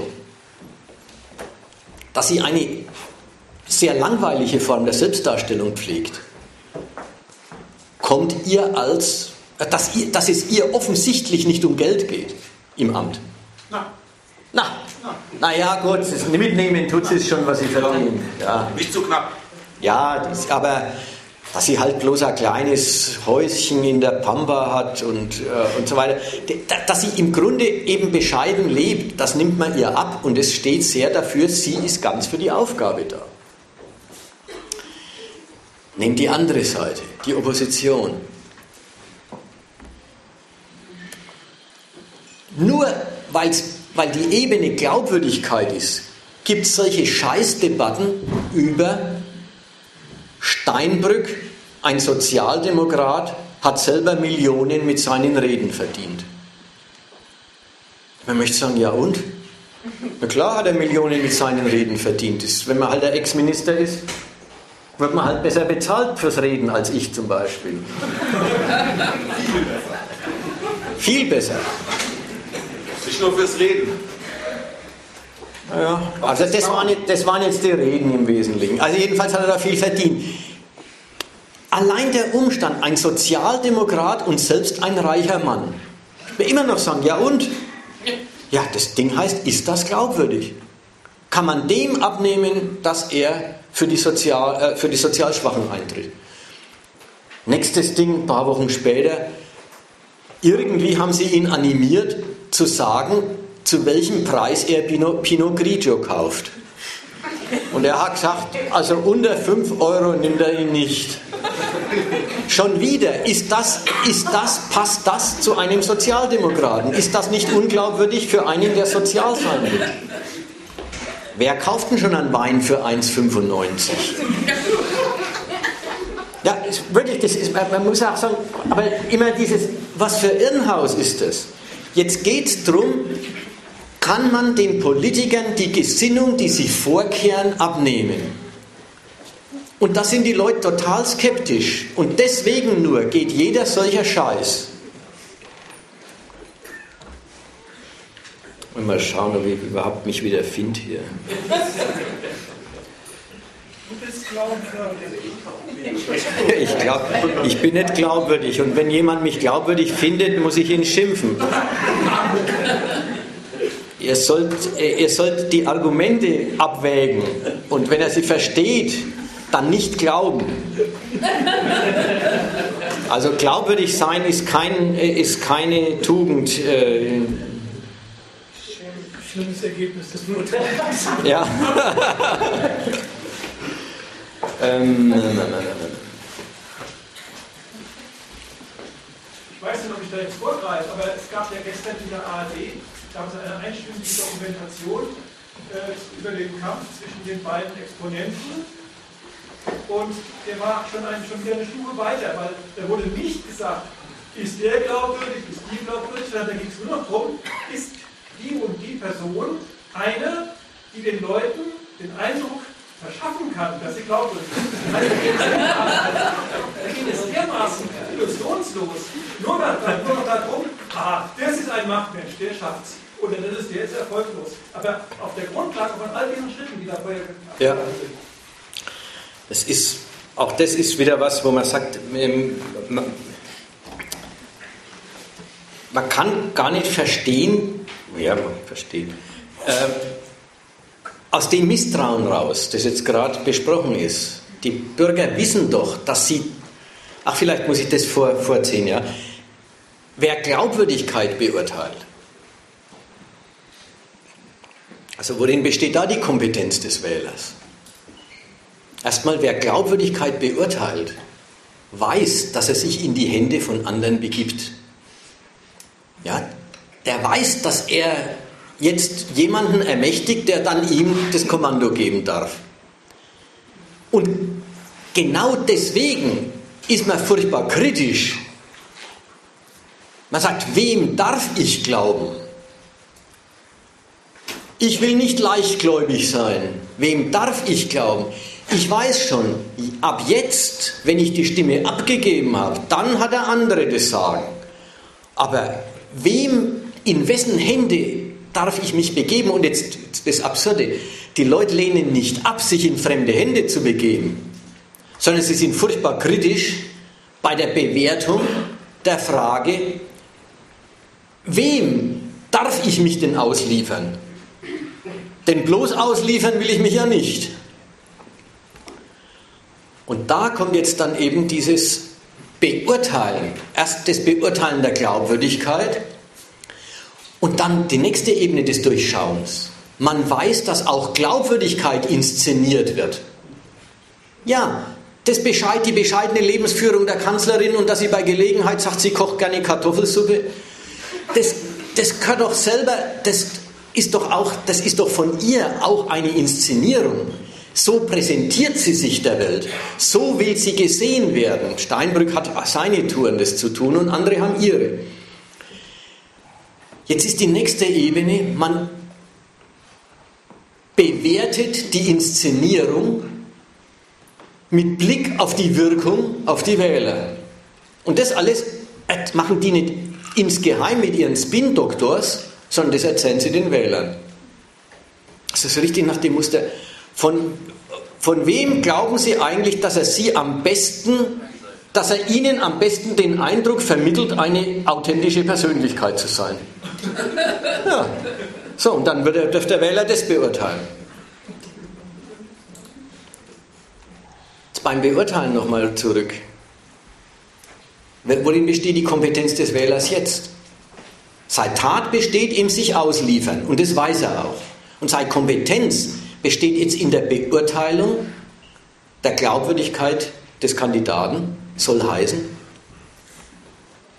in einer mit Politik überhaupt nichts mehr zu tun habenden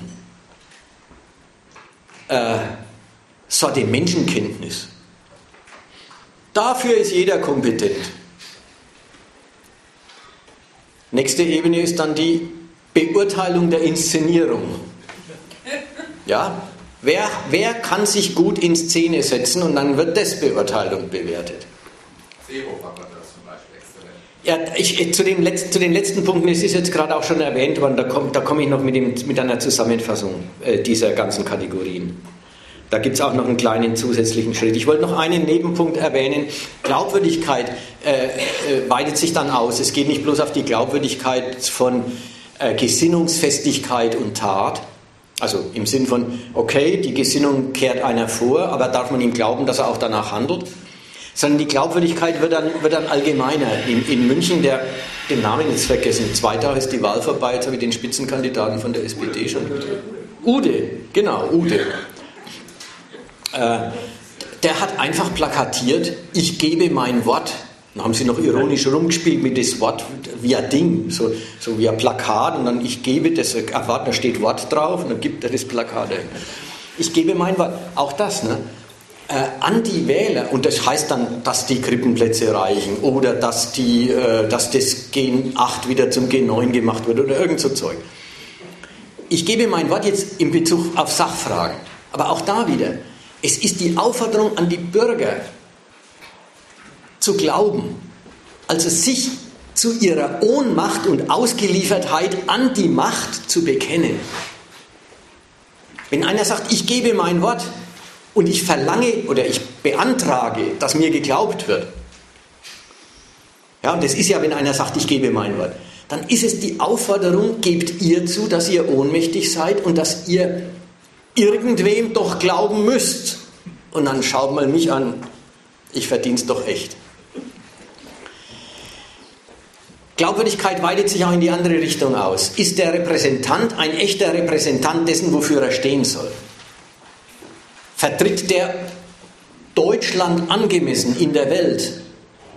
Nur auf der Ebene gibt es jetzt die andere, äh, die andere Aufregung mit dem Stinkefinger von dem Steinbrück. Auch da wieder. Woran, woran werden Wahlen entschieden? Ob der Stinkefinger eine gelungene Geste war oder eher ein Missgriff? Die eine Partei sagt, das war jetzt am Sonntag im Fernsehen, äh, hat der Bar von der FDP gesagt, dieser Mann hat sich nicht im Griff. Der muss mit Obama und Putin verhandeln und dann sowas.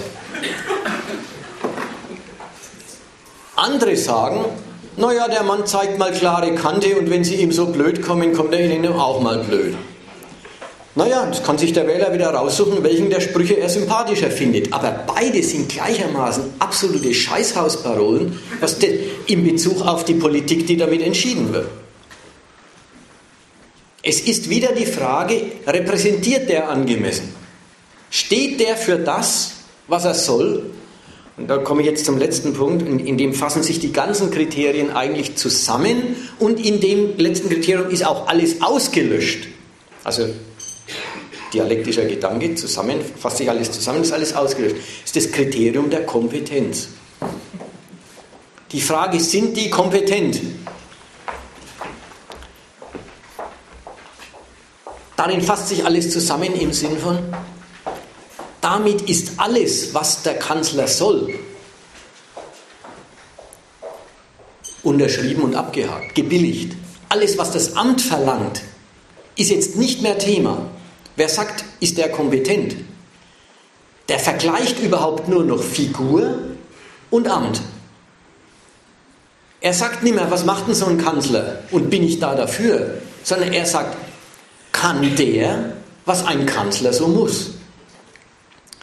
Und da, wer, wer so urteilt, also wer sich die Frage der Kompetenz und der Konkurrenz um Politikerkompetenz, wer sich diese Konkurrenz vorlegen lässt und in der Frage zu entscheiden versucht oder entscheidet,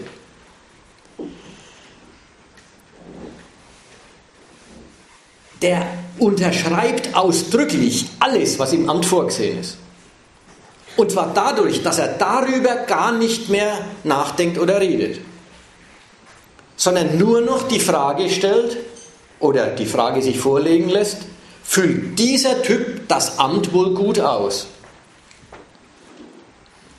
Die Politiker präsentieren diese, Kompetenzfrage als eines der Wahlargumente, als vielleicht das letzte Spitzenwahlargument. Und wie beweist man seine Kompetenz als Politiker? Na, erstmal dadurch, dass man das Amt hat. Wer es hat, hat die Frage, ob er es ausfüllen kann, schon beantwortet. Es ist das, warum es wirklich das Phänomen des Kanzlerbonus gibt.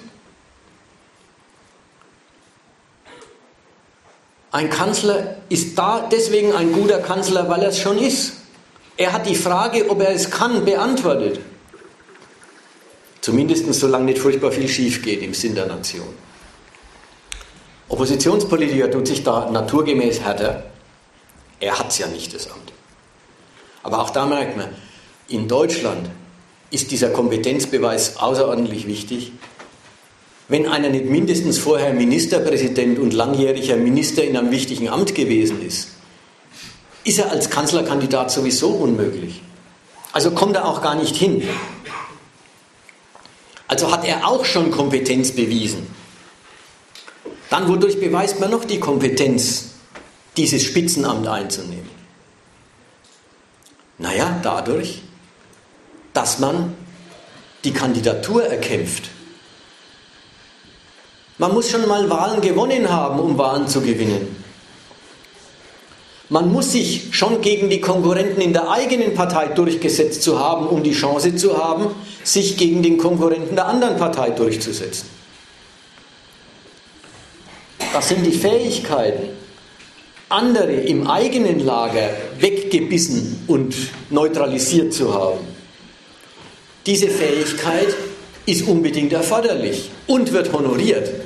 Da passt jetzt das, wo jemand gerade vorhin Seehofer gesagt hat, gut dazu. Na, wie der seine, seine Mitmacher und Nebenmänner schuhriegelt, das verdient Bewunderung. Wenn es also auf Kompetenz geht, dann kommen Kategorien rein wie Führungsstärke, Machtwillen, Durchsetzungsfähigkeit, aber auch, wenn man, das, wenn man die Spitze dann mal erklommen hat, Integrationsfähigkeit. Und da merkt man, wer sich dieses Kriterium vorlegen lässt, der weiß, dass er eine Personalentscheidung zu fällen hat und das Personal nach Führungsqualitäten vergleicht.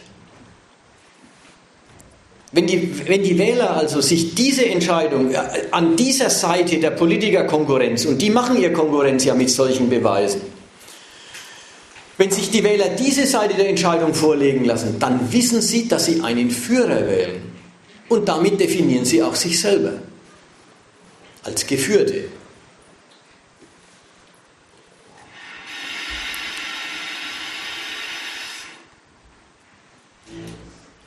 Das alles sind Gedankenschritte. Ich will jetzt auch wirklich sagen, die machen auch alle. Das sind jetzt nicht Geheimnisse, die man, äh, na klar, es so aussprechen ist immer noch was anderes als es machen. Aber diese ganzen Schrittfolgen machen Wähler. Und es ist schon egal, ob man wegen der Renten oder wegen der schönen Werte oder wegen der Glaubwürdigkeit oder wegen der Kompetenz einem seine Stimme gibt. Aber wegen einer der Gründe tun es alle, die wählen. Und alle sagen damit etwas zu sich, über sich. Sie, sie definieren, welche Rolle sie, sie sind bereit, durch ihr Wahlkreuz mit zu definieren, welche Rolle sie hier spielen. Dafür ist die Institution dann na, quasi die ideale Konstruktion für dieses Selbstbekenntnis, das dem Wähler abverlangt ist. Ja, das ist jetzt eine Art Zusammenfassung und noch ein paar Zusatzgedanken am, in, in, einem zusammenfassenden äh, äh Abschnitt über jetzt nicht den Wahlkampf, sondern die Institution der Wahl selbst. Wahlkampf haben wir hinter uns, das war das bisherige.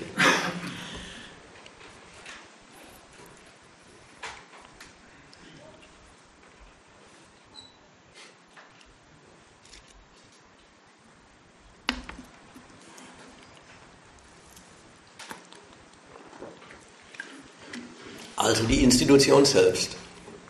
Es gibt in der Demokratie die Auswahl alle vier Jahre, wer soll regieren. Das ist die Weise, wie diese Ordnung die notwendige Unzufriedenheit mit dem Regieren zu einem neuen Mandat zum Regieren verarbeitet. Denkt mal, wie armselig ist dagegen eine Diktatur. Die muss alle Unzufriedenheit auf sich sitzen lassen oder verbieten. Demokratie macht Unzufriedenheit fruchtbar für die Macht. Die Unzufriedenheit findet immer wieder den Weg, ein neues Mandat zu erteilen und sich, sodass die Wähler sich neu unterordnen und neu auf besseres Regieren hoffen. Na, nach vier Jahren dürfen sie dann wieder enttäuscht sein, aber dann können sie ja wieder neu hoffen. Dagegen sind Diktaturen armselig, die, die für alles verantwortlich sind. Das, der Honecker ist an sowas gescheitert. Er war ja für alles verantwortlich. Bei uns tritt der Politiker einfach ab, wenn die Unzufriedenheit zu groß wird und der Nächste macht weiter.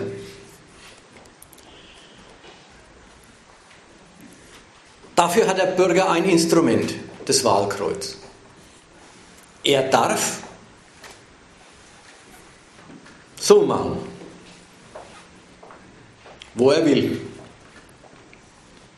Das ist eine ausgesprochen nonverbale Mitteilung an die Macht. Was der Bürger will, drückt er damit nicht aus.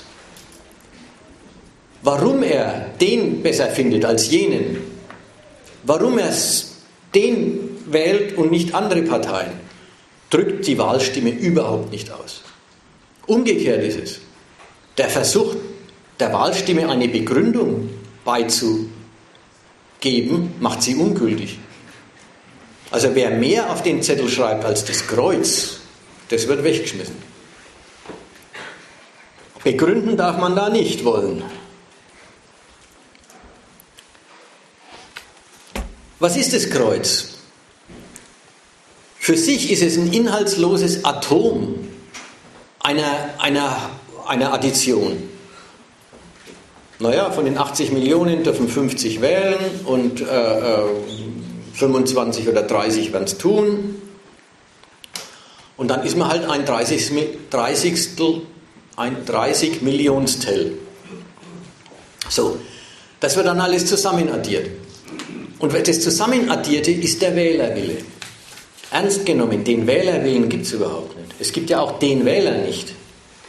Es sind ja viele Leute, die alle was Verschiedenes wollen und verschiedene Gründe haben. Selbst wenn sie denselben wählen, haben sie ganz verschiedene Gründe. Der Wählerwille ist einfach das zusammenaddierte Kreuzchenwesen. Und was er bedeutet, der Wählerwille, was der Wähler gewollt hat, sagt ihm nachher der gewählte Politiker. Die, inhaltslos, das, die inhaltslose Zustimmung, die die, die, die Massen erteilen, an, kriegt an Inhalt, indem der Gewählte sagt, so, das ist jetzt mein Programm. Und was anders als eben irgendeinem zum Sieg zu verhelfen, kann die Wahlstimme sowieso nicht leisten. Die drei Attribute der Wahl, frei, gleich und geheim, ja, sind, die machen die Wahl zu einer echten. Alles andere ist Schwindel. Die drei Attribute verraten viel und verraten auch selber schon viel über die Schlechtigkeit der ganzen Sache. Frei. Man muss frei wählen. Geheim ist fast die Garantie der Freiheit dabei. Frei wählen. Es hat einerseits die Seite, ja, das darf einem niemand vorschreiben, wie man da wählt. Wirklich frei. Es kommt ja auch wirklich darauf an, dass der Bürger sich aus eigener Überzeugung, aus eigenem Antrieb zu irgendeiner der Parteien bekennt und sich beteiligt an der Herrschaftsbestellung. Also das darf man ihm nicht aufzwingen wollen, da wäre ja der Zweck verfehlt. Frei hat dann auch die andere Seite. Frei von allen Begründungen. Ob der Wähler wählt, weil ihm die Nase von, äh, von dem Steinbrück gefällt oder weil er sich bei Mutti gut aufgehoben sieht. Oder ob er wählt, weil er der Merkel ausgerechnet zubilligen würde, dass sie keine Machtfigur wäre, sondern eine, ein Kümmerer. Oder ob er wählt, weil er die Rentenpolitik von der Regierung schlecht findet und deswegen die Opposition nimmt. Alles das Gleiche. Freie Wahl heißt auch, man ist nicht begründungspflichtig. Gleich. Die große Errungenschaft der modernen Demokratie. Ja, man hat das Dreiklassenwahlrecht von Kaiser Wilhelm überwunden. Alle Stimmen sind gleich. Dass die Stimmen überhaupt gleich sind, ist fast schon eine Erinnerung daran, dass sonst nichts gleich ist.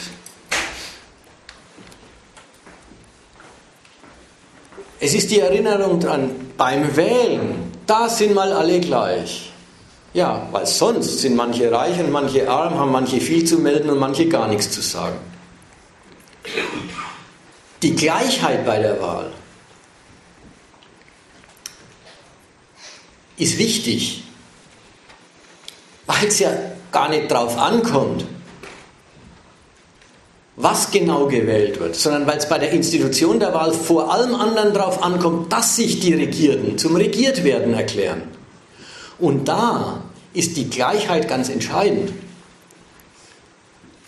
Denn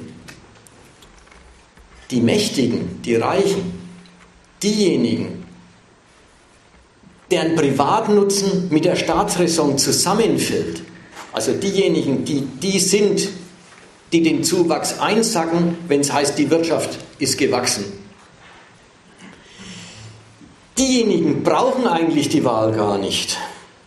Mehr noch, die haben auch ganz andere Wege, ihr Interesse in der Politik geltend zu machen, als dadurch, dass sie wählen. Nämlich, der Staatshaushalt hängt schließlich von ihrem Erfolg ab. Und das verstehen die Regierenden gut dass ihre eigene Macht vom Erfolg der Wirtschaft abhängt, dass also alles zu tun ist, um die Wirtschaft voranzubringen. Man muss wirklich sagen, die Demokratie gibt es fürs Proletariat.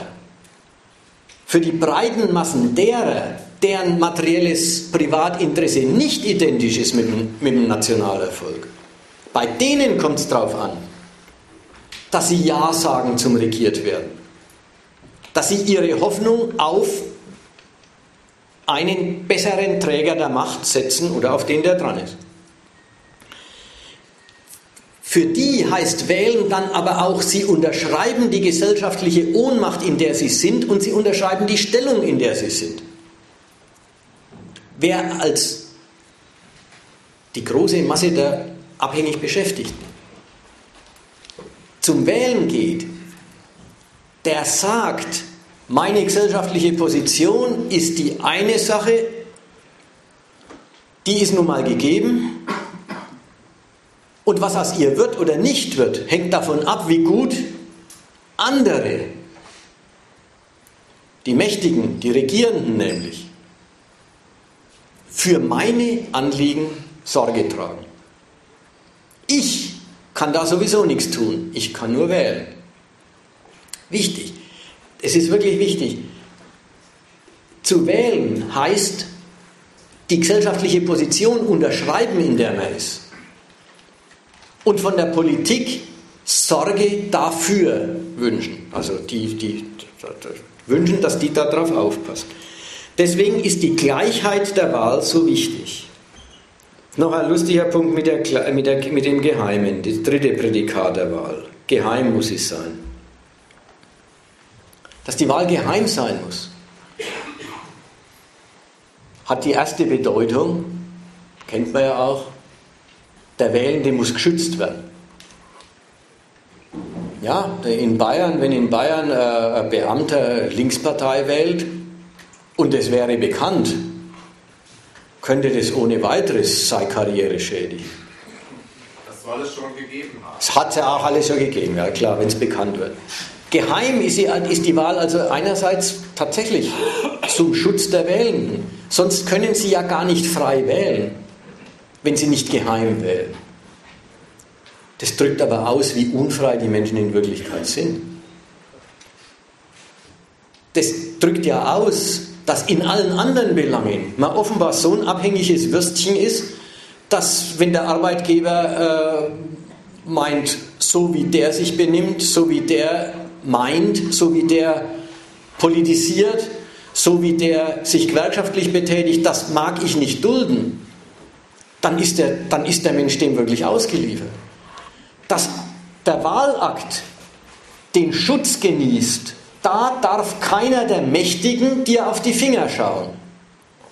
Drückt aus, wie ausgeliefert der Wählende im normalen Leben eigentlich ist. Nach der anderen Seite drückt die, das Geheime der Wahl auch wieder das Schlechte aus, was ich schon mit frei, bei der freien Wahl bemerkt habe. Ginge es um das, was der Wahlkampf doch immer vorstellig macht, ja, die große vierjährige Beratungssituation darum, wie es mit dem Gemeinwesen weitergehen soll. Wäre es das, dann wäre Geheimhaltung der eigenen Wahlentscheidung das Falscheste. Dann müsste man doch seine Gründe sagen, warum man, warum man das so sieht und so will, und dann müsste man andere dafür gewinnen, dass sie es auch so sehen. Die eigene Wahlstimme geheim halten. Man darf sie geheim halten, man soll sie geheim halten. Es gibt ja auch richtig dieses, ich habe gewählt, aber ich sage niemandem wen. Äh, die, dieses ganze Ethos der Geheimhaltung, das ist Anti-Argumentation, das ist Anti-Beratung. Ist das Gegenteil dessen, dass die Gesellschaft sich darüber berät, wie es weitergehen soll. Es ist jedem seine Privatsache, jeder darf es, ja, wie seine Meinung halt. Jeder darf sie haben und keiner soll versuchen, sie verbindlich zu machen für andere. Noch nicht mal dafür werben, gehört so richtig dazu auf der Seite des Wählers. Man darf es ja sagen. Aber man, die Wahl ist geheim, man braucht es gar nicht, man braucht die Wahlentscheidung gar nicht zu begründen.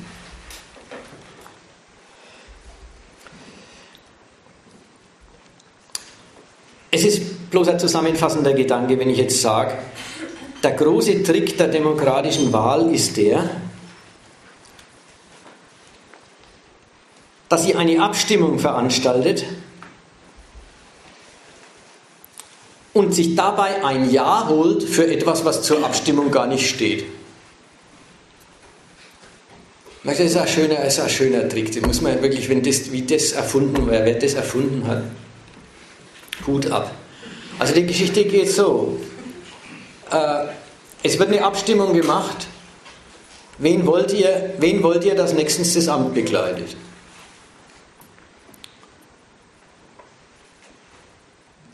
Und irgendwas kommt dann raus. Also irgendeiner gewinnt, irgendeiner verliert. Aber dass das Amt existiert und begleitet wird, steht überhaupt nicht zur Abstimmung. Man kann das Regiertwerden nicht abwählen.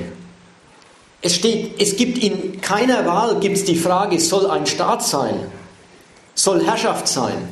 Noch nicht mal die Frage, soll Marktwirtschaft und Eigentumsordnung sein? Steht zur, steht zur Wahl. Es steht immer zur Wahl, soll der regieren oder jener.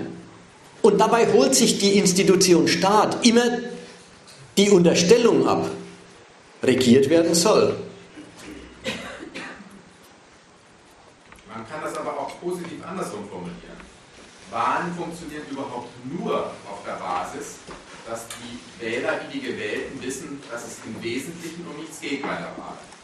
Wahlen gibt es nur in Verhältnissen, wo alle Leute das Wesentliche, das grundlegende Prinzip, zum Beispiel der staatlichen Organisation, teilen. Ja. Und deshalb auch diese Hetze von Spiegel jetzt wieder gegen Nichtwähler völlig daneben geht, weil dann ist es auch egal, ob man wählt, nicht wählt, ob man die wählt oder nicht äh, die, sondern die anderen wählt.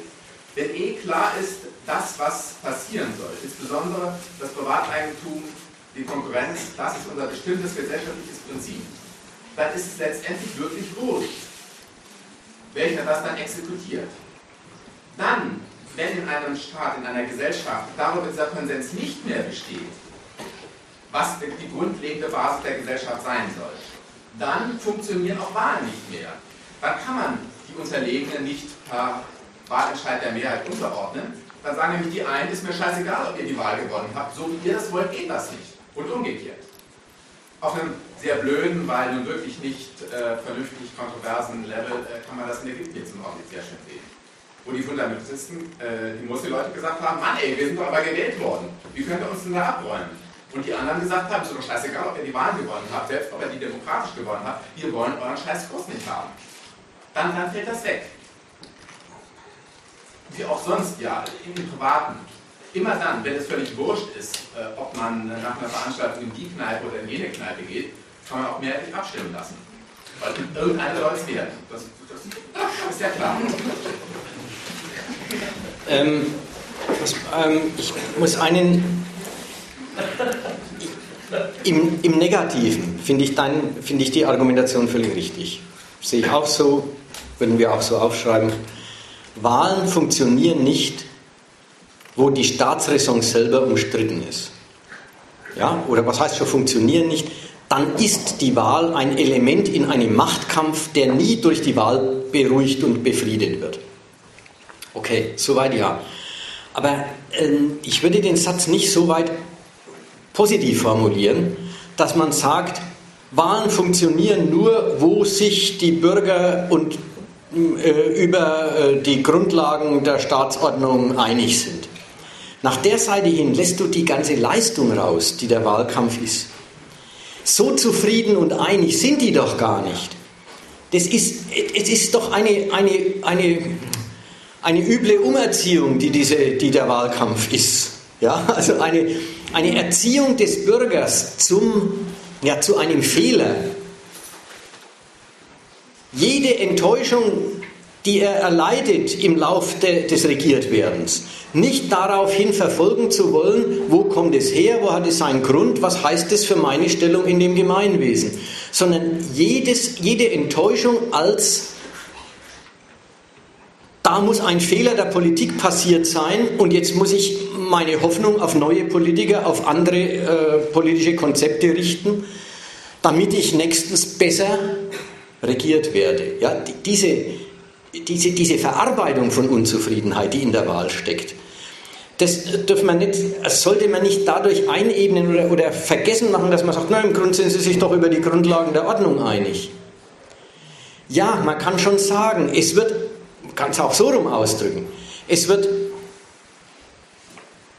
die grundlegende Zustimmung zur Ordnung abgerufen, um alles das tot zu machen, was die Leute an der Ordnung die Zeit über gestört hat. Also die, diese Leistung, die möchte ich schon im, im, im, im, Fokus behalten. Und da ist es mit, naja, wenn Sie sich eh einig sind, funktionieren Wahlen. Das, ist, das ebnet zu arg ein. Das ist, die Einigung ist eine Leistung, die die Wahl erbringt. Hinter, also gut, das habe ich genug gesagt. Du hast es vorhin eine andere überzogen, als du gesagt hast, in der gleichen Wahl die Privatinteressen äh, der Proletarier, die eben nicht identisch seien mit den Interessen des Staatswohls, selbigen untergeordnet werden. Das Schlimme ist, dass die Proletarier im Schnitt ihre Privatinteressen so definieren, dass sie meinen, jawohl, es muss doch möglich sein, dass man als Proletarier in diesem Staat über die Runden kommen kann. Und aus diesem grundlegenden Grunde ihre immer wieder abgegebene Solidarität per Wahlabstimmung für diesen Staat auch begründen. Es ist doch gar nicht, dass die insgesamt mehrheitlich oder auch nur in entscheidenden Teilen ein Privatinteresse haben, was im Widerspruch steht zur Staatsräson dieses Staates. Und nur mit mühseligen Wahlkampf dazu gebracht werden, zähneknirschend sich der Herrschaft zu unterwerfen. Doch, so ist es. So ist es. Bei mir ist es so. Ich, man hat den Eindruck, es gibt eine, eine, einheitliche Partei für die herrschende Klasse, die wählen CDU oder SPD und kriegen ihre Einheitspartei. Und alle anderen, ja, die können die auch wählen oder auch nicht. Ist es eher egal, weil die paar haben die Einheitspartei gewählt und wenn du nicht wählst, kommt die Einheitspartei und eine andere hast du nicht. Eine andere Alternative gibt es nicht. Die sind alle für die Einheitspartei. Manche sagen so, manche sagen so. Ja, es ist praktisch eine Diktatur. Es ist keine Demokratie. Was hältst du denn dann von dem Einwand, äh, den, äh, den Politiker machen? Äh, es wäre mir. Es, Moment, Moment, ich, Moment. Soll es offiziell sein oder inoffiziell?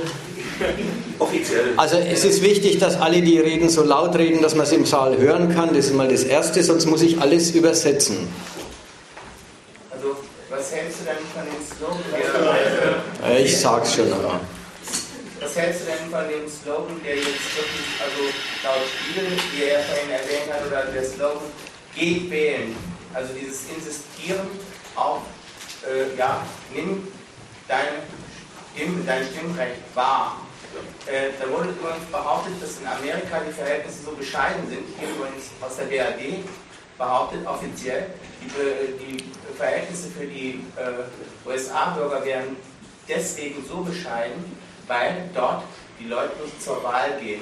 Was hältst du dann davon? Ja, also ich halte das Also- für falsch. Ich, äh, ich halte es natürlich, was er auch Also jetzt mal, man müsste, hört zu, wir, wir, müssen, wir müssen das so halten, dass alle hören können, sonst geht es nicht. Also das, äh, das war jetzt, Sie machen das Thema auf, es gibt von oben die Werbung, das Argument, Leute, geht wählen. Ja, der Bundespräsident hat es richtig gesagt. Leute, egal wen ihr wählt, auf jeden Fall geht wählen. Nehmt euer Wahlrecht wahr. Der Spiegel soll es jetzt gemacht haben. Ich habe in der letzten Woche Kommentare in den, in den Tageszeitungen gesehen, wo richtig auf die Nichtwähler äh, richtig gehetzt worden ist. Der Spiegelleiter geht er jetzt auch. Und äh, das ist jetzt ganz ulkig. Das ist jetzt so, jetzt haben Sie den ganzen Wahlkampf über, hat die Presse den be begleitet mit dem Argument, man sieht keine Alternativen, wo, wo ist denn, äh, das ist ja öde und da braucht man sich nicht wundern, wenn die Wähler äh, nicht zu motivieren sind. Und jetzt am Ende des Wahlkampfs werden Sie giftig und sagen, äh, was sind denn das für Wähler, wenn die sich da, wenn die sich da drücken? Es gibt dann gleich die Diskussion, ist Wahl nicht eigentlich eine Bürgerpflicht? Und so weiter. So. Und da war jetzt das Argument, im Spiegel stünde jetzt das, äh, die, der eine Gedanke, dass in Amerika die Unterklasse so elend, elend dran ist, käme davon, weil sie nicht wählen geht. Die hat ja, ja keine Wahl. Ist, was? Die hat keine Wahl, keine wirkliche Wahl. Ja, wir haben, es ist doch jetzt genug drüber, äh, drüber geredet worden, die Leute können bloß wählen, was ihnen angeboten wird. Da muss eine Partei sein, die ihnen das anbietet. Und wenn es keine Partei gibt, die ihnen da was anbietet, dann äh, gibt es nichts zu wählen.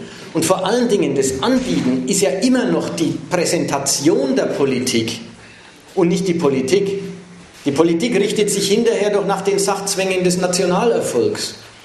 Und dann, das kennt man doch auch, zu allen Wahlversprechen gibt es äh, gibt es den Zusatz unter dem Vorbehalt der Finanzierbarkeit. Ich verspreche euch alles, aber unter dem Vorbehalt der Finanzierbarkeit. Und damit ist doch schon gesagt, Wahlversprechen, die sagt man, damit man gewählt wird. Und wenn man dann im Amt ist, dann zählt man nach, wie es mit der Staatskasse steht und wofür und entscheidet die Prioritäten, für die das Geld, das der Staat einsammelt, auszugeben sind.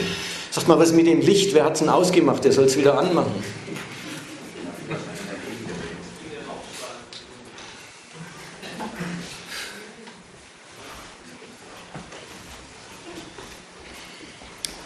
Da war jetzt das Argument gerade im Raum, es ist doch wurscht, ob man wählt oder nicht.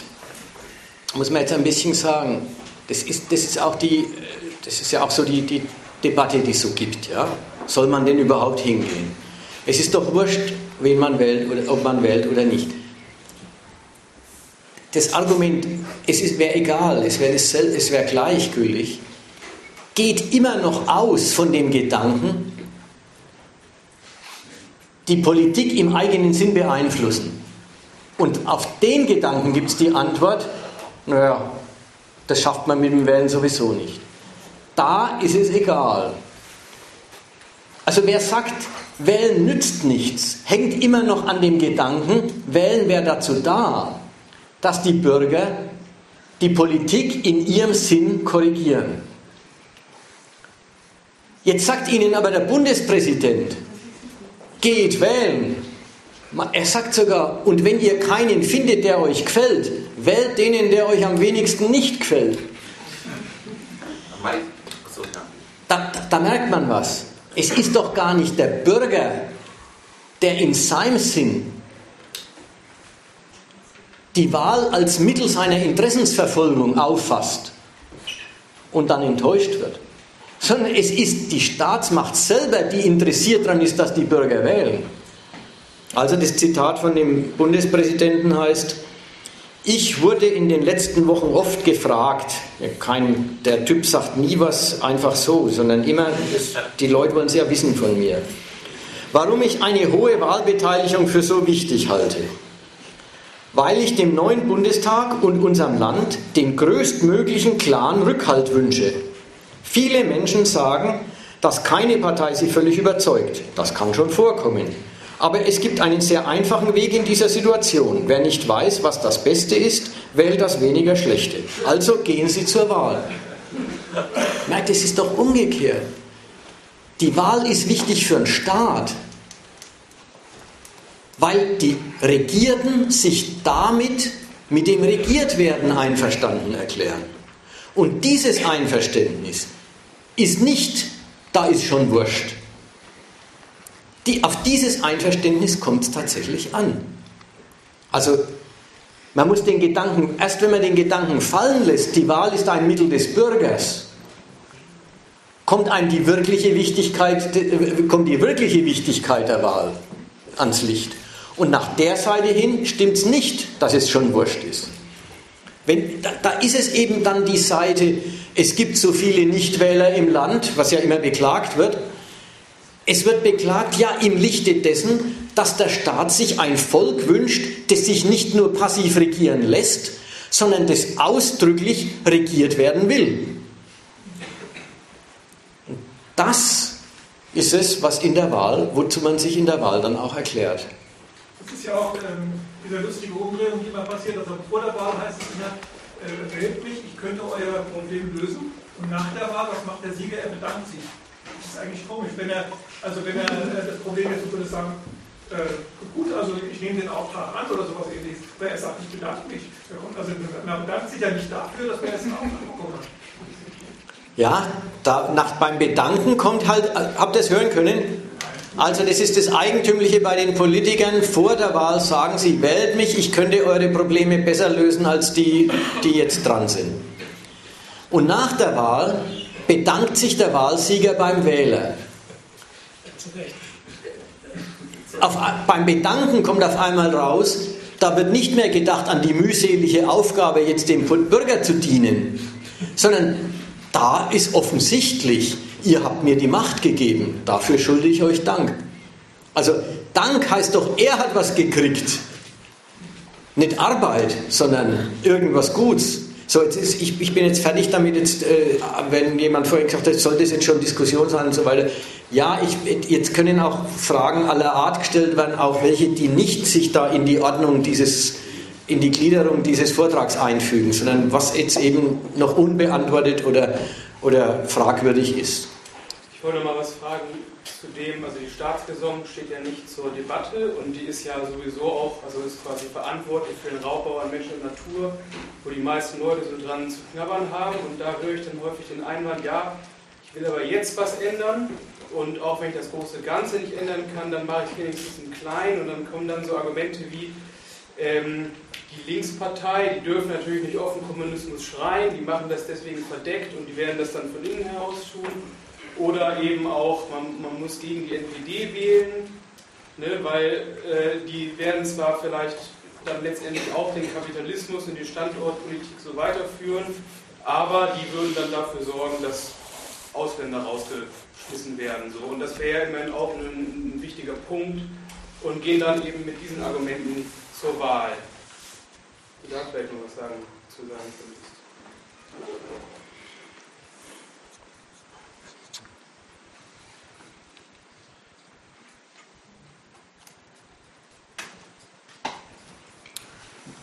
Es ist sozusagen immer die Stärke des Gegenarguments. Okay, ich kaufe alles ein, was du gesagt hast.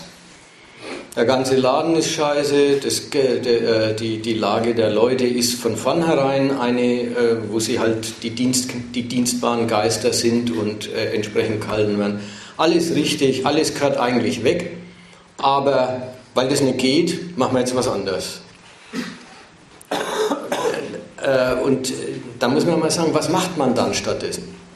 Man ruft auf die Geschädigten, die, die schlecht dran sind. Man ruft sie auf, ihr Vertrauen in andere Politiker zu setzen. Das heißt, also auch Linkspartei wählen, ne? das heißt auch, man ruft sie auf, in ihrer Passivität zu verharren. Man ruft sie auf, tut was für, eure, für die Verbesserung eurer Lage, indem ihr ein Wahlkreuz macht. Also nach der Seite hin, das ist das, ist das Anti-Aufrufen, sich mal, mal, mal was nicht mehr gefallen zu lassen. Das ist das Gegenteil davon. Das ist, es ist das Trügerische, du hast doch ein Mittel. Du brauchst deine Praxis gar nicht zu ändern. Du gehst immer brav zur Arbeit und lässt dir den Lohn und die Arbeitsbedingungen bieten, die dir serviert werden. Und da wird bestätigt, du machst doch auch gar nichts falsch, wenn du das tust. Aber falsch machst du es, wenn du, wenn du die CDU wählst und nicht die Linkspartei. Andere Politiker würden dir in deiner Lage es leichter machen und so weiter. Das ist mal das Erste. Das Wichtige ist, es ist doch der Aufruf dazu, glaube weiterhin an die Politik. Bleibe weiterhin das ohnmächtige Würstchen, das du bist. Das, das ist das wichtige Erste. Das Zweite ist, und dann kommt das Angebot, okay, und dann äh, die Linkspartei tritt für 10 Euro Mindestlohn ein und nicht für 8,50 wie die SPD. Okay, 1,50 Euro. Wie groß ist jetzt eigentlich der Unterschied zu dem, was sowieso passiert? Naja, 1,50 Euro. Den kann man nicht klein und nicht groß reden, das ist halt 1,50 Euro. Für 1,50 Euro kauft man sich die Bereitschaft der Leute, weiterhin auf die Politik zu setzen. Anstatt zu sagen, hört mal auf, auf die Politik zu setzen. Außerdem ist es noch gelogen, ne? wahrscheinlich. Außerdem, alle, alle versprechen. Außerdem ist auch das unter dem Vorbehalt, angenommen die Linkspartei würde äh, Koalitionspartner oder irgendwas werden, ist auch das noch unter dem Vorbehalt, kann sie es dann durchsetzen in der Koalition, in der sie ist und ist es denn finanzierbar angesichts der anderen Haushaltserfordernisse, oder das ist jetzt in dem Fall gar kein Haushalt, muss ja nicht aus dem Staatshaushalt bezahlt werden, ist es, äh, dem, äh, ist es den Unternehmern zuzumuten, ist es nicht wachstumshemmend, was die Linkspartei, wenn sie an der Macht ist, ja auch kalkulieren will und wird und muss. Aber ich will jetzt gar nicht bestreiten, weil äh, so ausgemacht ist nicht, warum soll man nicht 10 Euro Mindestlohn bezahlen können? Das könnte schon auch gehen. Also ich will mich nicht neimischen, ob das wirklich dann dazu gar nicht kommen kann. Nur heutzutage schaut doch alles umgekehrt aus. Die Linkspartei fordert 10 Euro, weil die SPD 8,50 fordert. Und auch da gilt die Logik von vorhin. Irgendeinen Unterschied muss man ja schließlich machen die sagt, also in, in 10 Euro stecken ja zwei Botschaften. Die eine Botschaft heißt, na mehr als die anderen muss man schon fordern, wenn man die Linke ist. Und die andere Hälfte heißt, aber so viel, dass der ganze Niedriglohnsektor nicht mehr funktioniert. Also dann Millionen Niedriglöhner arbeitslos werden. So viel will man natürlich auch nicht fordern. Realistisch muss es auch sein. Und die Linkspartei sucht eine, Ziffer, die beiden Gesichtspunkten gerecht wird. Also, na gut, die sind, in der Hinsicht sind die stinknormale Politiker. Also, die sind da auch nichts anders als alle anderen. Man muss einen Unterschied zum Rest machen und man darf sich nicht mit Unrealismus blamieren. Die Katja Kipping hat vor über zehn Jahren, das haben wir schön als Wahlkampfparole gehabt, ein Euro-Jobs nein, Lohnarbeit ja. Das hat es wirklich auf einem Plakat auf den Punkt gebracht. Ja, das ist halt Systemfrage, Systemfrage abgehakt. Zwar noch zwei andere Meldungen, wartet mal, wir müssen, die müssen, man muss das auch ein bisschen zum Zug kommen lassen, ja. Mach mal du was früh dran und dann ist da rechts und, und dann dahin, ja. Ich möchte mal dazu kommen, was die Alternative wäre. Äh, zum, wenn hier wird argumentiert, dass, äh, dass man nicht wählen gehen soll, aber einfach nur nicht zu wählen, das, das, ja, das bringt ja auch nichts, wenn man ähm, das System verändern will und revolutionärer Kommunist ist, muss man ja auch mal was Positives sagen, was nun passieren soll. Und wir haben im Moment halt keine, in Deutschland keine revolutionär-kommunistische Partei, die so groß ist, die eine Massenpartei wäre, die zu Wahlen antreten könnte.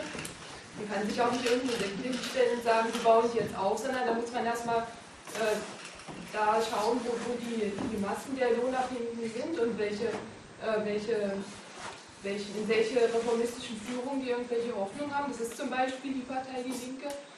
Und, und dann, wäre, dann kann man auch Taktiken anwenden in Bezug auf solche Parteien, in Bezug auf Wahlen. Nicht, Wahlen drücken ja immer noch aus oder Wahlergebnisse im Kräfteverhältnis zwischen den Klassen auch. Wie stark kann das Kapital seine Angriffe durchziehen oder wie viel Widerstand ist da zu rechnen? Gibt es vielleicht auch mal eine Mobilisierung zu einer Demo oder irgendwas? Das ist ja nicht ganz unwichtig im Klassenkampf. Das kann auch das Bewusstsein der Massen nach vorn bringen und, und äh, ja, fortschrittlicher machen. Und, und wenn man zum Beispiel, ich finde es fortschrittlicher dazu aufzurufen, die Partei Die Linke zu wählen, aber kritisch zu unterstützen, das heißt möglichst stark zu machen, aber dann auch einzufordern, dass die ihre Versprechungen wahr machen. Und man wird dann bald sehen, dass sie das überhaupt nicht wollen und nicht können. Also erstmal nicht wollen, das Führungspersonal, aber auch nicht können, weil zum Beispiel auch die Bundesbank noch was mitzureden hat, was zum Beispiel Kiesel sehr gut weiß dass er das gar nicht äh, durchführen könnte, selbst wenn er Kanzler würde. Und dann hat man eine, eine Masse der Lohnabhängigen so weit zu sagen, jetzt, äh, jetzt trauen wir den Führung nicht mehr, aber im Moment ist einfach das Bewusstsein in den Massen so, dass in, in diese Politiker gesetzt wird. Und da muss man einfach die, den Massen mal vorführen, dass die, dass die Führung versagen. Und dann, dann, dann kann man äh, revolutionäres Bewusstsein auch entwickeln in, in Massen von, äh, von Lohnabhängigen. Okay, wollen wir noch ein paar Wortmeldungen dazu nehmen und äh, dann erst, äh, erst dann äh, zusammenfassend an, antworten, sonst kommen wir nicht gut durch. Ja, eigentlich nur eine kurze Ergänzung äh, zur, gerade eben war die Rede von der Hetze gegen Nichtwähler und so weiter. Ich wollte nur sagen, dass es da auch die andere Seite gibt, eben dass Nichtwähler prominenter oder weniger prominenter Art im Moment eigentlich ganz schön auch durchs Dorf getrieben werden, also durch die Talkshows und so weiter gehen, dass da oft mal jemand dabei ist aber dass das Ganze in der Regel umformuliert wird für einen Antrag an, an die Parteien oder die, die Mächtigen eben oder die Machthaber, äh, ihre Inhalte oder was es denn nur ist, besser zu vermitteln und dass das als Problem dargestellt wird. Ja. Dass es ein Vermittlungsproblem ja. zwischen Politik und Volk gibt. Nicht, ja. dass die Politik das Problem ist oder ja. ne, das, das ist die andere Seite und die meine ich, ist gerade ein bisschen zu kurz gekommen, weil es wird eben auch gesagt, äh, ja, es gibt Gründe, warum es Nichtwähler gibt. Ja. Und das liegt an der Politik, aber das liegt daran, dass sie das nicht vernünftig ja, kommuniziert wahrscheinlich. Ja, ja genau. Das wollte ich. Ja. Also wenn ich mal. Äh, warte mal schnell, wir müssen. Äh, da waren jetzt noch zwei Meldungen da. Es sind jetzt, äh, sag dir nochmal, und dann muss ich mich auch ein bisschen darauf beziehen. Auf dich brauche ich mich nicht beziehen, dem stimme ich einfach zu. Ja.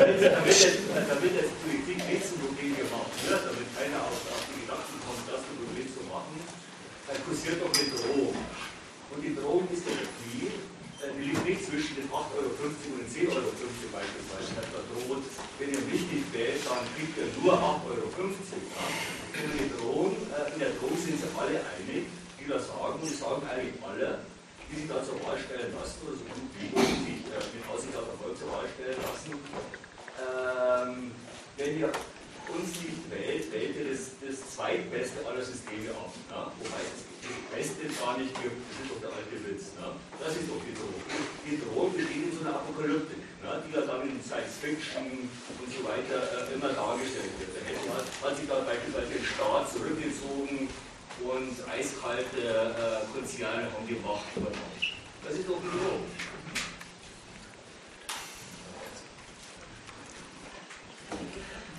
Es war noch, ja, bitte? Ja, ich habe nur eine gute Frage, weil ähm, also Ihr Vortrag war sehr gut und ähm, mir ist halt bei der Demokratie das Thema Medien zu kommen. Weil ich kann mir schwer vorstellen, dass man in Deutschland von Demokratie spricht, ohne von Medien, weil die Medien beeinflussen nur sehr stark die, die, die Meinung der Bevölkerung bei der Wahl. Also ich wollte wissen, ob das bewusst war oder ob sie der Meinung war, das spielt nicht so eine große Rolle bei ihrer Thematik, das Thema Medien. Okay. Also, mach ich mal ein paar Antworten, ja? Ja. Grundsatzentscheidungen zur Ich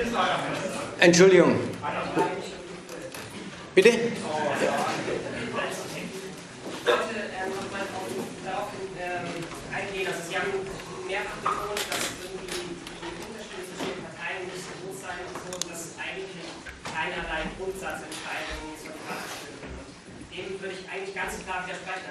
Jeder, der mal den Valomat durchkriegt, weiß, also ob das gut machen oder nicht, der das der sich mit den Fragen beschäftigt, weiß eigentlich, dass es massiv, also fundamentale Unterschiede zwischen den Parteien gibt. Also ob zum Beispiel Energiekonzerne privat sind oder ob sie staatlich sind, ist ein grundlegender Unterschied über die Frage, wie ein Wirtschaftssystem aufgebaut ist.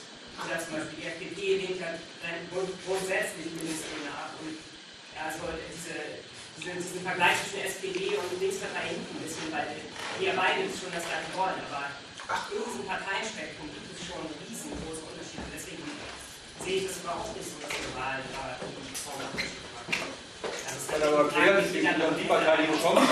über die entscheidenden Fragen darf man nicht abstimmen, aber irgendwelche Kleinigkeiten, 8,50 oder 10 Euro, was sowieso nicht gehalten wird, darüber darf man abstimmen. Oder über die Frisur der Kanzlerin.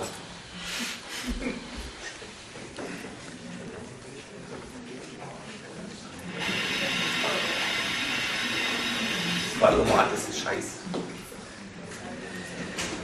Ähm, ich,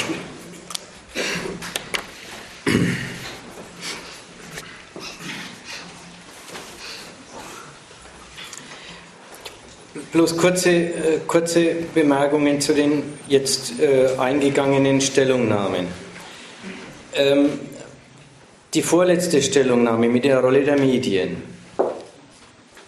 Zunächst mal würde ich zu dem Thema Wahlkampf und Wahl sagen, natürlich sind da die Medien wie immer die großen Transporteure. Sie stellen sich den politischen Parteien als äh, Vervielfältigungsmaschinen ihrer Wahlpropaganda zur Verfügung und sie treten als kritische Würdiger des Geschicks der Parteien auf, was dieses Wahlwerben eben betrifft. Sie, sie, sie sagen, das ist aber eine schlechte Präsentation oder das ist, war aber gelungen oder die Bürger sollten das mal lieber nicht so gering schätzen, was da ja, an Unterschieden der Parteien dann doch sichtbar wird, wenn man nur genau hinschaut. Und so, so Geschichten gibt es da. Aber ansonsten würde ich jetzt nicht darauf gehen, die Medien als eine, als eine spezielle Macht, so im Sinn von, äh, und weil die irgendwie dem Robert Murdoch gehören, äh, beeinflussen sie die Wahl in irgendeine Richtung. Ne? Bildzeitung, die ist, ja, die ist jetzt halt für die Merkel, aber weil die Merkel sowieso gewinnt. Ja. Es gibt eine Statistik bei der Ja. Präsidentschaftswahl in Frankreich, Ja. wo man eine Korrelation zwischen das Auftreten in den Medien sieht und den äh, Gewinn bei der Und den Wahlergebnissen. Also es ist auch nicht zu unterschätzen, die Macht der Medien. Ja, und in, in, und in Deutschland ist es so, dass die Medien da selbst sehr äh, quasi zensurmäßig auftreten. Den großen Parteien wird viel Repräsentation im Fernsehen eingeräumt. Je kleiner die Partei ist, desto weniger erscheinen ihre Anhänger auch im, äh, im Fernsehen. Und so trägt die Presse selber zu diesem äh, Fokussieren auf die großen Parteien bei. Das ist sicher richtig. Da ist die deutsche, da ist die deutsche Presse, jedenfalls diese öffentlich-rechtlichen Anstalten, die sind da in dem Sinn super demokratisch, als sie, den, als sie diese, dies, das äh, Erscheinen, also das, Auf, das, das Auftreten können von Politikern in äh, den Fernsehkanälen super exakt proportsmäßig einrichten. Und sogar in der Diskussion wird dann der CDU-Mann dreimal gefragt und die Linksparteivertreterin, wenn sie dort sitzt, darf einmal was sagen.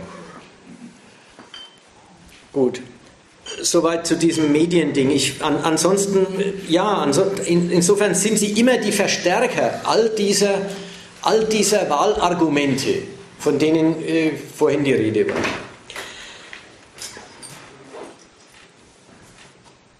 Ein Argument zu dem taktisch wählen von hier vorne, ja. Taktisch wählen im Sinn von, okay, wir sind uns ja einig, äh, die Wahl als solche ist eine äh, Zustimmungsaktion der Regierten zum Regiertwerden, alles abgehakt, aber man kann doch taktisch wählen, zur Wahl der Linkspartei aufrufen, um sie an ihren Versprechungen zu messen, um Enttäuschung zu produzieren, um daran äh, das Bewusstsein der Arbeiterschaft, der Lohnabhängigen zu schulen, wenn sie auch von der Linkspartei enttäuscht werden. Das ist, war ungefähr so die Vorstellung.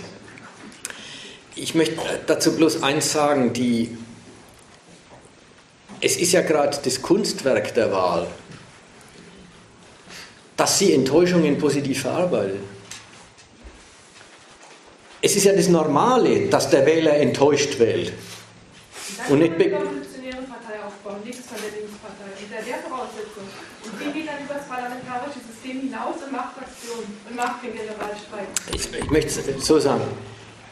Meiner Den Ansicht nach ist der Gedanken- Klassenkampf schon längst verloren. Der ist verloren, definitiv. Die, die, diese korrupte neoliberale Kernklasse hat gewonnen. Muss man sehen. Deshalb gibt es ja auch nur noch diese eine Muss man das Wählerverhalten demokratisieren. Ja. Danke für den Hinweis. Mache ich jetzt in Zukunft. Jetzt hast du mich wirklich aus dem Faden gemacht. Die permanente Enttäuschung der Wähler durch Ja, ja, die ja, ja. SPD seit na, wie viel, 100 Jahren. Ja, ich weiß schon. Die, das Hauptargument soll das sein, um die Gedanken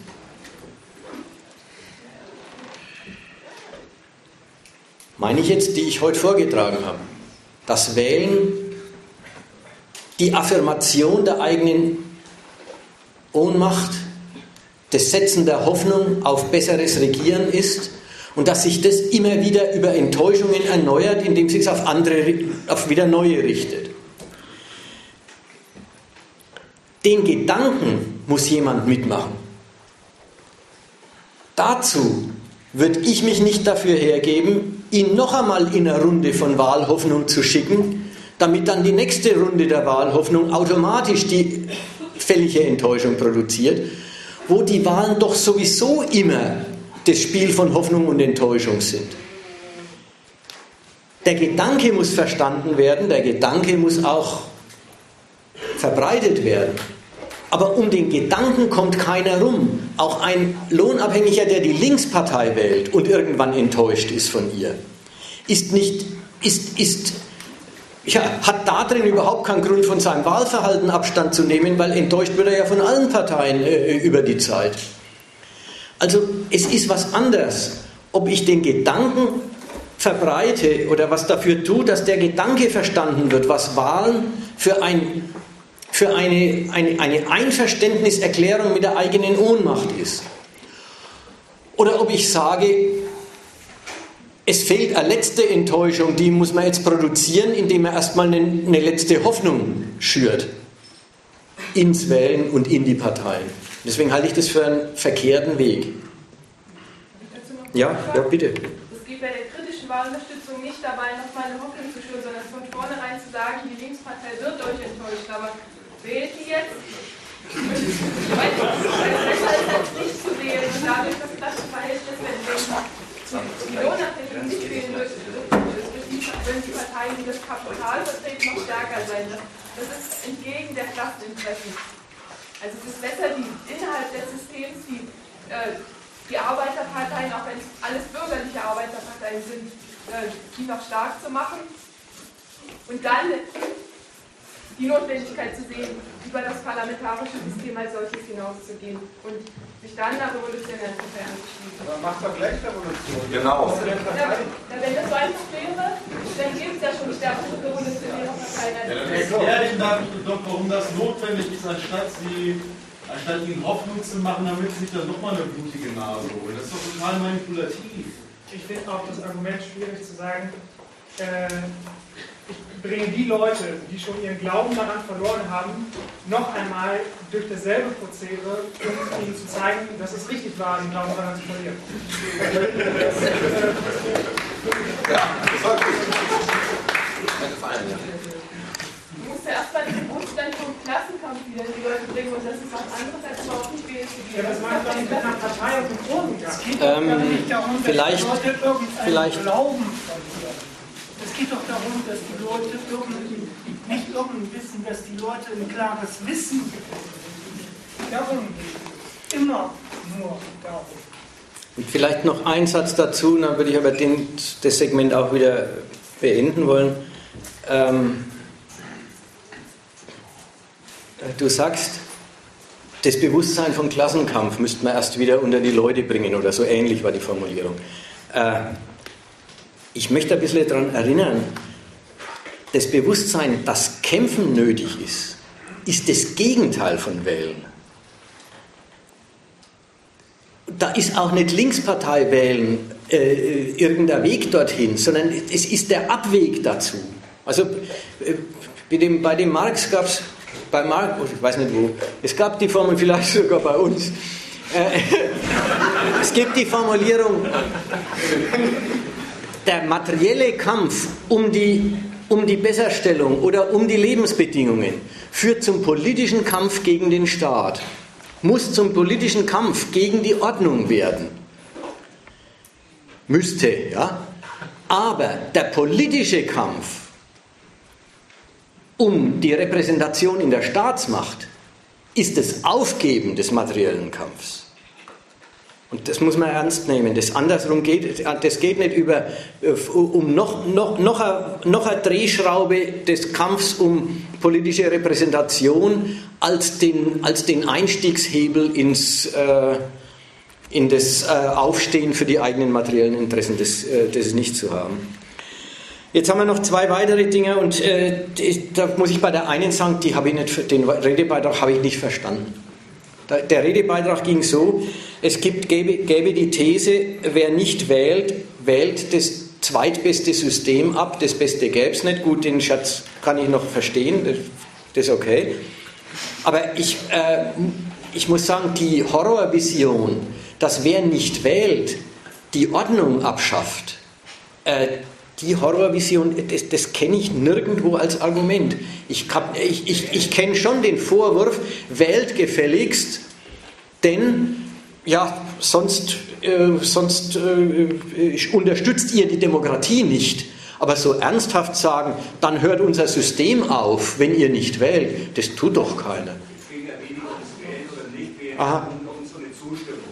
Oder Zustimmung zu, zu, dem, äh, zu dem Gesamtbildungssystem.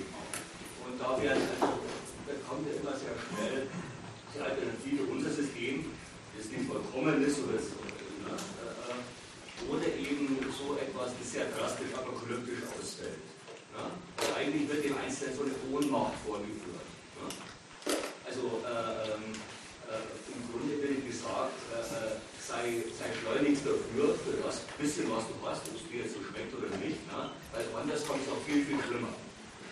Es geht darum, äh, äh, also das auf alle Ebenen, wie gegen richtig. Ja, meine ich auch, weil ich kenne das Argument kenne ich im Zusammenhang mit der Wahl gar nicht. Ich kenne das nicht, dass äh, ja, also bitte. Die Medien sind leider gerade voll davon. Es gab von zwei Jungs in meinem Alter auch äh, einen Beitrag in der Zeit, war das glaube ich, die gesagt haben, wir müssen eine Wahlpflicht genau aus dem Grund erzwingen, unter Geldstrafe der Unterlassung, äh, weil ansonsten die Demokratie flöten geht.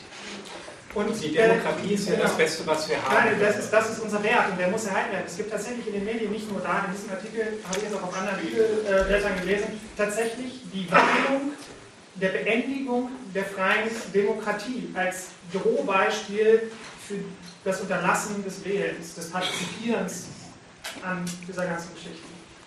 Das gibt es tatsächlich gerade. Ich habe seinen Beitrag vorhin verstanden als eine Zusammenfassung oder Kommentar zu all den Appellen geht wählen, um die Demokratie zu unterstützen. Ja. Also zu retten vor mangelnder Begeisterung.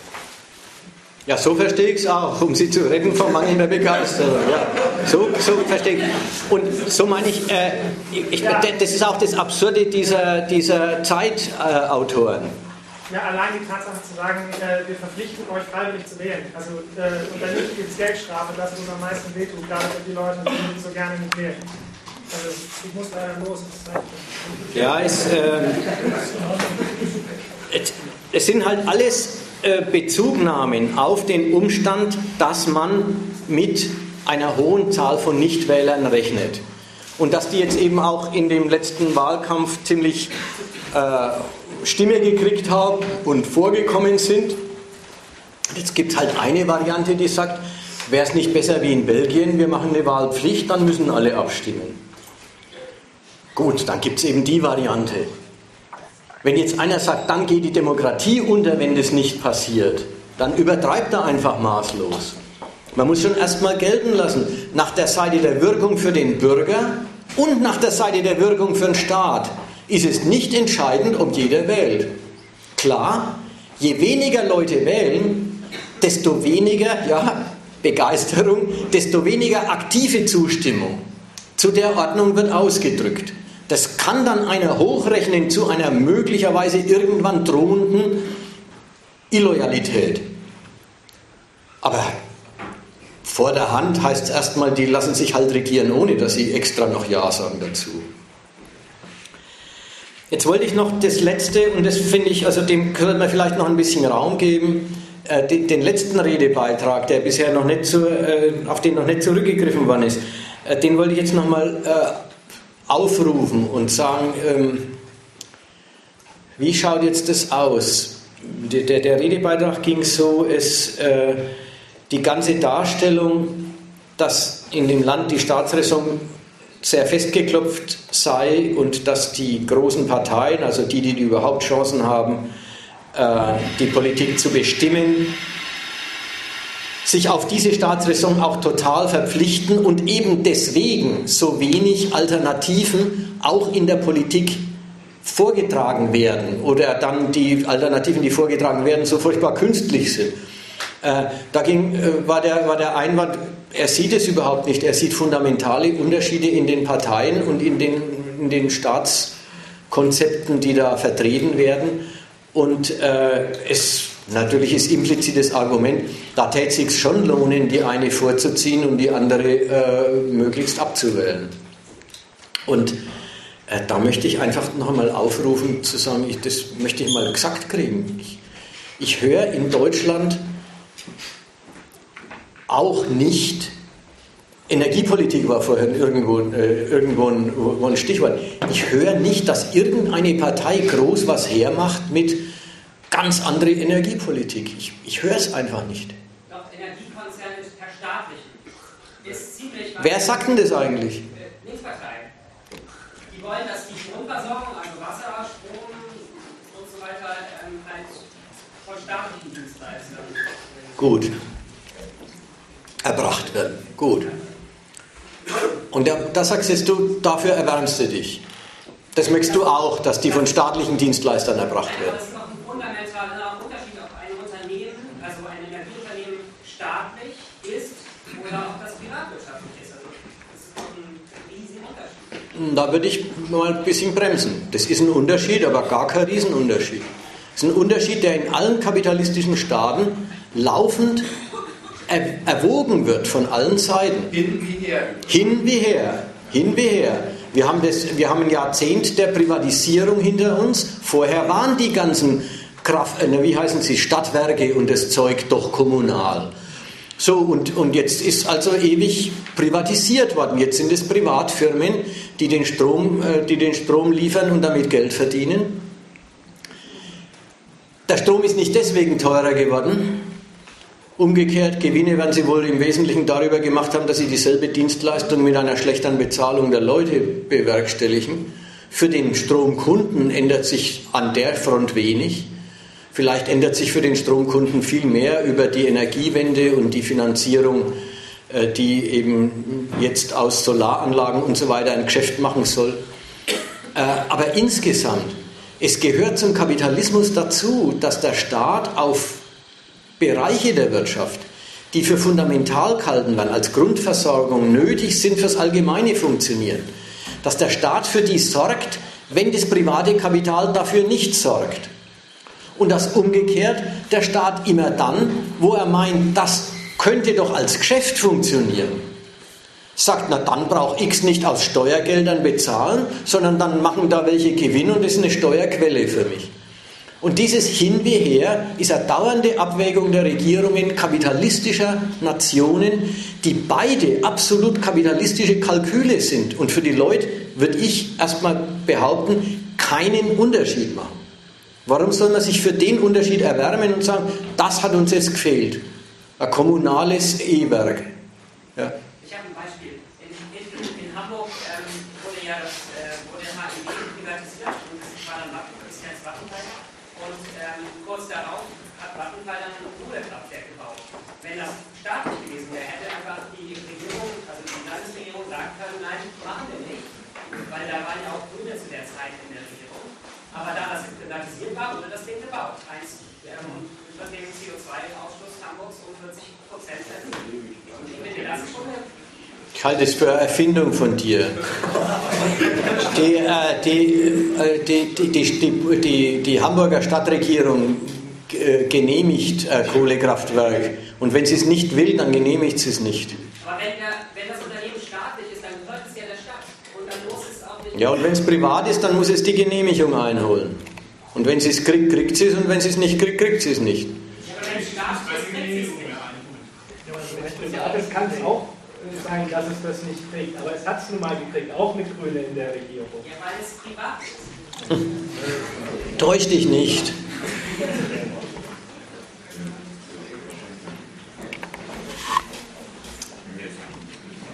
Gut, in, an dem Punkt ist, glaube ich, äh, nichts mehr rauszuholen. Machen wir. Ja, ich, ich, denke, da, ich weiß nicht, was, wie man da noch, was man da noch zu, weiter zu diskutieren. Ein Argument, ich weiß nicht, ob das, das diesmal vorgekommen ist oder nicht. Es gibt auch das blöde Argument, das heißt immer, er geht wählen, um, um rechts zu verhindern. Gab es sowas? Das hat jemand ja hier gesagt. Geht wählen, um rechts zu verhindern, ja. Das gibt es immer wieder.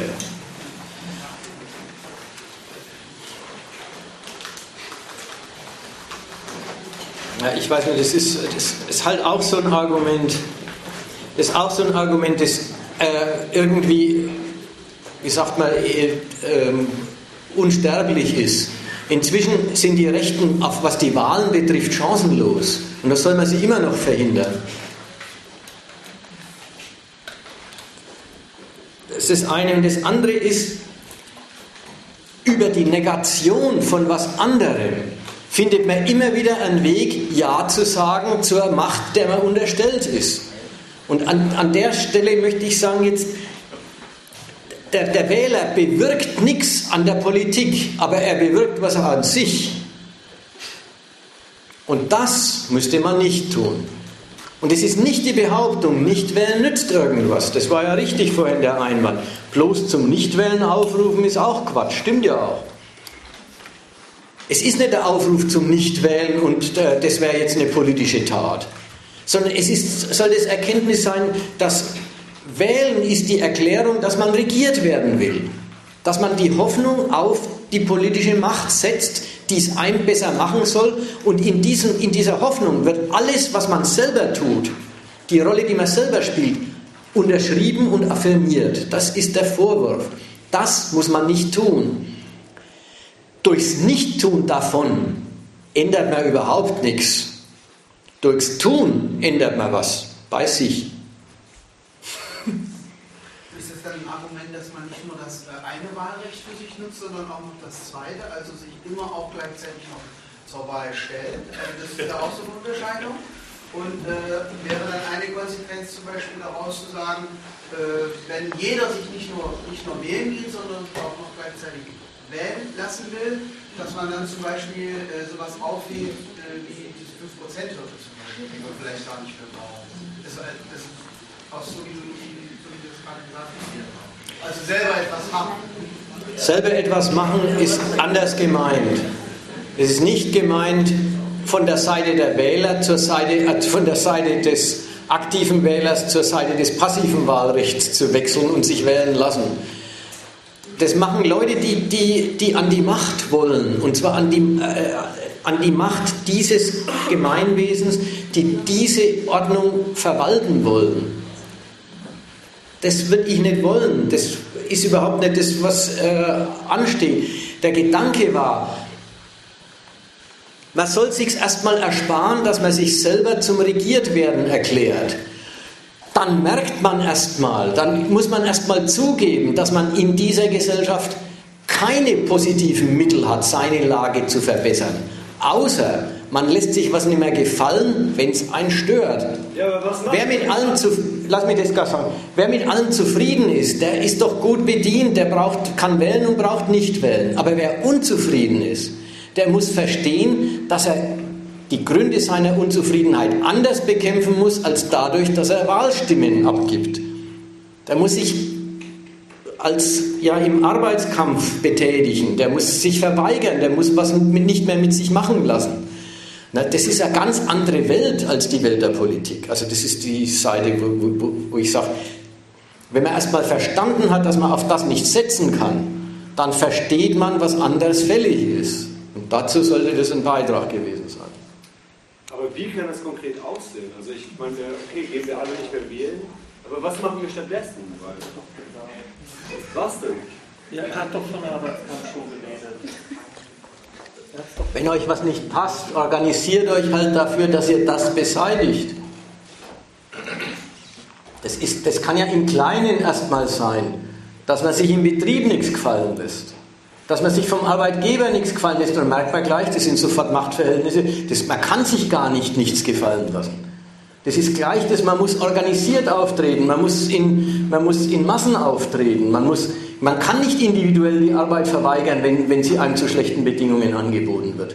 Das kann man nur machen, wenn man, zu, wenn man das kollektiv macht. Also muss man sich dafür organisieren. Das führt weiter zu, der, das ist mein Satz von vorhin, der ökonomische Kampf um die Selbstbehauptung der eigenen Interessen wird muss werden, wenn er nicht zu immer neuen Unterordnung führt, muss werden zum politischen Kampf um die Beseitigung dieser Ordnung. Ja, das, so muss man das machen. Dann haben wir wieder Parteien, oder? Oder so hat es doch angefangen, oder nicht? Na, kommunistische Parteien lassen sich nicht wählen. Also braucht schon eine kommunistische Partei, um den bürgerlichen Staatsapparat zu zerschlagen. Denn er hat auch einen militärischen Apparat und einen Verwaltungsapparat und da reicht nicht die gewerkschaftliche Organisierung, wo wir sozusagen dann auch nach unten hat. Um den Kampf zur Eroberung der Staatsmacht des Proletariat zu organisieren. Aber der, der, Gedanke, dann haben wir wieder Parteien, das ebnet mir den Unterschied zu sehr ein. Das ist zu sehr, jetzt ist wieder alles gleich. Jetzt haben wir doch die Parteien, die den bürgerlichen Staatsapparat verwalten wollen, die an die Macht wollen und halt den Erfolg Deutschlands befördern als kapitalistische Nation und alles im Land diesem Zweck unterordnen. So, jetzt, wenn, ihr, wenn, wenn, eine, wenn eine Partei derer auftritt, die sich dabei nicht gut bedient fühlen und sagt, wir, wir machen nicht mehr mit, dann ist es nicht, die streben, die streben an, an die Macht gewählt zu werden und Deutschland dann anders zu verwalten, sondern die sind dann der kollektive Wille derer, die sich mal was nicht mehr bieten lassen wollen.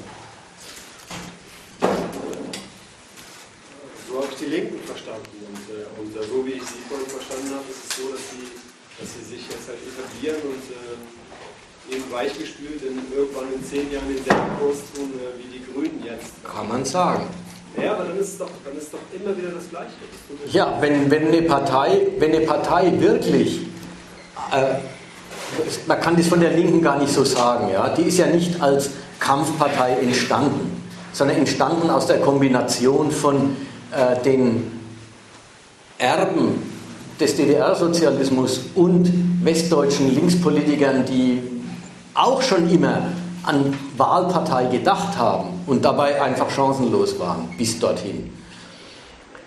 Es ist, das ist nicht, es ist doch nicht vorgezeichnet oder es ist doch nicht ein Sachgesetz, dass wenn sich eine politische Richtung aufstellt und sagt, sie will, sie will den Laden ganz anders haben und sie setzt überhaupt nicht auf Wahl und auf parlamentarische Repräsentation, sondern sie setzt auf den organisierten kollektiven Willen, den sie in ihren Reihen organisieren kann. Dass sie den Weg gehen muss und dann wird sie, und dann wird sie Wahlpartei und dann muss sie politikfähig werden und dann muss sie zu allen Elementen der Innen- und Außenpolitik äh, was beitragen können und dann muss sie sich eben immer mehr der Staatsräson anpassen. Das, das ist doch nicht vorgezeichnet, das ist doch nicht nötig. Das hat sich der Partei doch bloß ergeben, weil sie Wahlen gewinnen will. Mit der Linken jetzt? Ja. Bei den Grünen doch aber auch. Ja, genau.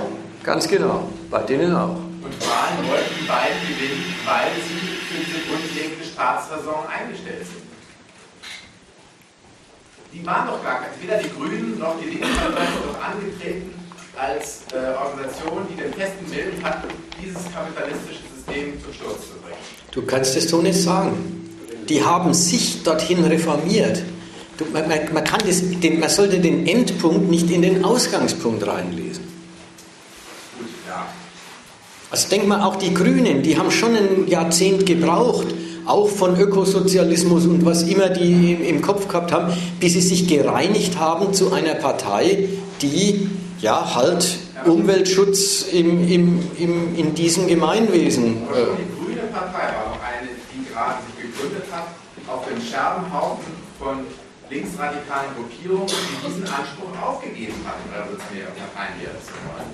Der Trittin, der hat mal als Verwähler angefangen, da wollte er. Ja, aber dann, dann hat er beschlossen, so geht es nicht, ich werde Grünenpolitiker. So, und da musst du erstmal gelten lassen, dass der Ausgangspunkt nicht war, weil ich finde es sowieso alles richtig, was in dem Land herrscht. Ich, ich unterschreibe die Staatsräson, sondern ist es die Versuchung, wenn man schon ohnmächtig ist und was anderes will. Vielleicht sind ja die Kommandohöhen der politischen Macht ein schönes Mittel, um der guten Sache auf die Sprünge zu helfen. Das ist der Gedanke. Man musste Macht erwerben, dann könnte man die gute Sache voranbringen. Und jetzt kommt die Dialektik. Um Macht auf dem Wege der Instanzen zu erwerben, muss man sich immer mehr den Instanzen anpassen. Die haben doch ihr Programm im Interesse, wirksam sein zu wollen, mit den Mitteln des bürgerlichen Staatsapparats. Haben sie ihr Programm immer mehr der Staatsräson des Gemeinwesens angepasst, aber nicht, weil sie sowieso immer schon nichts anders wollten, sondern weil sie wirksam sein wollten bei ihrem Veränderungswillen. Das, ist auch ein Moment von Dummheit. Die haben doch am Anfang nicht gewusst, als was sie enden. Den KBW und den KB zugemacht haben und die Grünen gegründet haben, haben sie schon gewusst, dass sie damit. Da haben sie gewusst, dass man als, als K-Gruppe den nötigen Anhang nicht findet. Und sie haben ein besseres Argument gehabt, nämlich nicht mehr das Argument, die materiellen Interessen der Arbeiterklasse, sondern das Überleben der Gesellschaft überhaupt ist bedroht, was viel umfassenderes. Etwas, dem kann sich doch jeder anschließen, nicht nur der, äh, der arme Mann. So, das war halt die Idee, die, ihre Reformidee und mit der wollten sie dann die Welt verändern.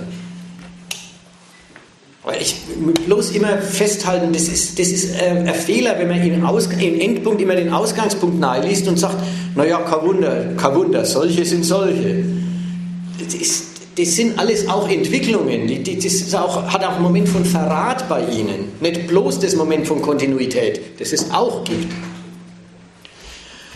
Jetzt, äh, Leute, jetzt, jetzt, ist es langsam spät. Ich bin am Über. Äh, ja, bitte. Macht denn das das Wählen ab einer bestimmten, also generell äh, ist jetzt eine Frage gestellt, oder macht das Wählen an sich, also wie eine Organisation laufen soll oder eben ein Staat, ab einer bestimmten Größe keinen Sinn mehr. Also zum Beispiel, wenn man in einer, in einer Kommune, äh, wo man sozusagen einen Sprecher, der nach außen Auftritt wählt, da gibt es ja sozusagen Wahlentscheidungen, oder auch im kommunalen Bereich, meinetwegen auch auf Landesebene, aber es, es funktioniert also dieses Modell ab einer bestimmten Größe nicht mehr, zum Beispiel in einem Staat mit 80 Millionen Einwohnern, weil da äh, zu viele Sachen sind. Oder auf der anderen Seite, wenn man zum Beispiel in einem ganz normalen, äh, meinetwegen auch bürgerlichen Verein eintritt, äh, ein Sportverein meinetwegen, wo ein Vorstand gewählt wird, der ja in dem Sinne keine Macht hat, sondern der sozusagen als eine Art äh, Repräsentant oder Verwalter oder Organisator der Sachen für eine bestimmte Zeit gilt. Also stellen Sie das Wählen an sich in Frage, egal auf welcher Ebene, oder ab einer bestimmten Größe macht das noch keinen Sinn mehr. Also Größe heißt der Leute, die da drin, drin sind, also die Anzahl der Menschen und äh, das, was möglicherweise verwaltet wird, wie, wie Sie das gesagt haben, eben äh, ja, also Finanzen. Also wir denken jetzt uns die wirkliche Wahl weg in der wirklichen Demokratie, über die ist vorhin das Nötige gesagt worden. Jetzt sind wir ganz woanders, jetzt sind wir bei Wählen als Modell, Konflikte zu lösen. Und da eben die Frage. Noch nicht mal Konflikte zu lösen. Noch nicht mal. Äh, äh, äh, Vereinschef wählen, das muss ja nicht mal. Also äh, wählen als Methode, ähm, Organisationen zu lenken. Organisationen zu formen. So, dazu möchte ich Folgendes sagen. Es ist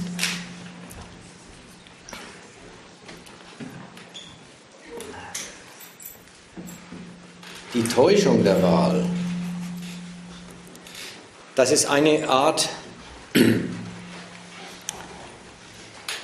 dass es eine Entscheidung wäre,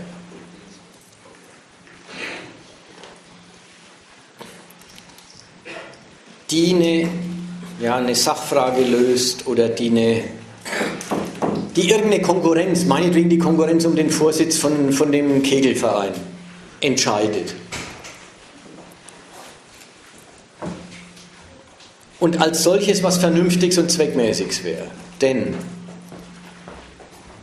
entweder die Beteiligten haben alle dasselbe Interesse, haben ein haben kon konkordierende, zusammenstimmende Interessen. Entweder es ist so, eine gemeinsame Sache. Dann sind alle Entscheidungen, was zu tun ist, Sachfragen. Die müssen entschieden werden. Aber die werden sachlich entschieden. Nicht durch die Mehrheit sagt und die Minderheit geht unter. Warum soll eigentlich die Minderheit untergehen? Warum soll es überhaupt eine Minderheit geben, wenn es Sachfragen auf Ebene gemeinsamer Interessen sind? In der Hinsicht werden gemeinsame Anliegen verwaltet, und zwar von Fachleuten, die das können. Du willst dich ja auch nicht einmischen in die Frage, wie viel Wasser muss nach Berlin transportiert werden jeden Tag. Oder wie viel, wie viel Milch braucht Berlin jeden Tag? Kümmerst du dich gar nicht drum. Macht auch kein Mensch eine Wahl drüber und vor allen Dingen keine Abstimmung. Sondern die Fachleute des Einzelhandels wissen halt, wie viel Milch nach Berlin muss. Und da braucht nicht drüber abgestimmt werden und da wird auch nicht drüber abgestimmt. Wenn aber die Interessen der Beteiligten nicht gleich sind, sondern gegensätzlich, der eine will den anderen als Arbeitskraft benutzen und möglichst schlecht bezahlen, der andere will Geld verdienen und möglichst wenig arbeiten, dann gibt es überhaupt kein gemeinsames Interesse. Das lässt sich nicht vernünftig entscheiden, das lässt sich aber auch nicht durch Wahl entscheiden. Da ist ein Gegensatz in der Welt, den muss man ausräumen. Und Wahl, die ist das, das ist das Zwischending. Das tut so, wie wenn Sachfragen durch Abstimmungen entschieden werden könnten, was sie gar nicht können. Und als ob Interessensgegensätze durch Abstimmungen befriedet werden könnten, was auch nicht geht. Also das war jetzt äh, richtig, ich habe mich jetzt darauf eingelassen zu sagen, jetzt denken wir mal über die Wahl als Modell nach. Ja? Nicht als die Wahl, die wir kennen und die wir von der, in der Politik reden, sondern als Wahl, als wirklich als Entscheidungsverfahren zwischen Menschen, wenn sie gemeinsame Sachen machen.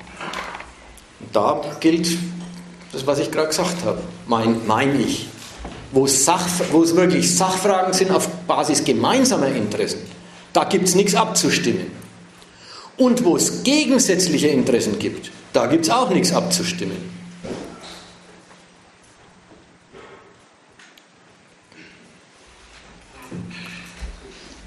Gut. Vielleicht ich, abzuschließen, was ja. ungültig wäre. Sie sagen ja, ich lasse mich aktiv äh, sozusagen in die Kommentarstreit zum System, wo auch immer so, von dem Staat für ungültig erklären können wir gleich die Kleinpartei mit reinnehmen. Genau. Und mach aber damit, mach aber damit das Argument äh, einen Dissens auf, der sichtbar wird.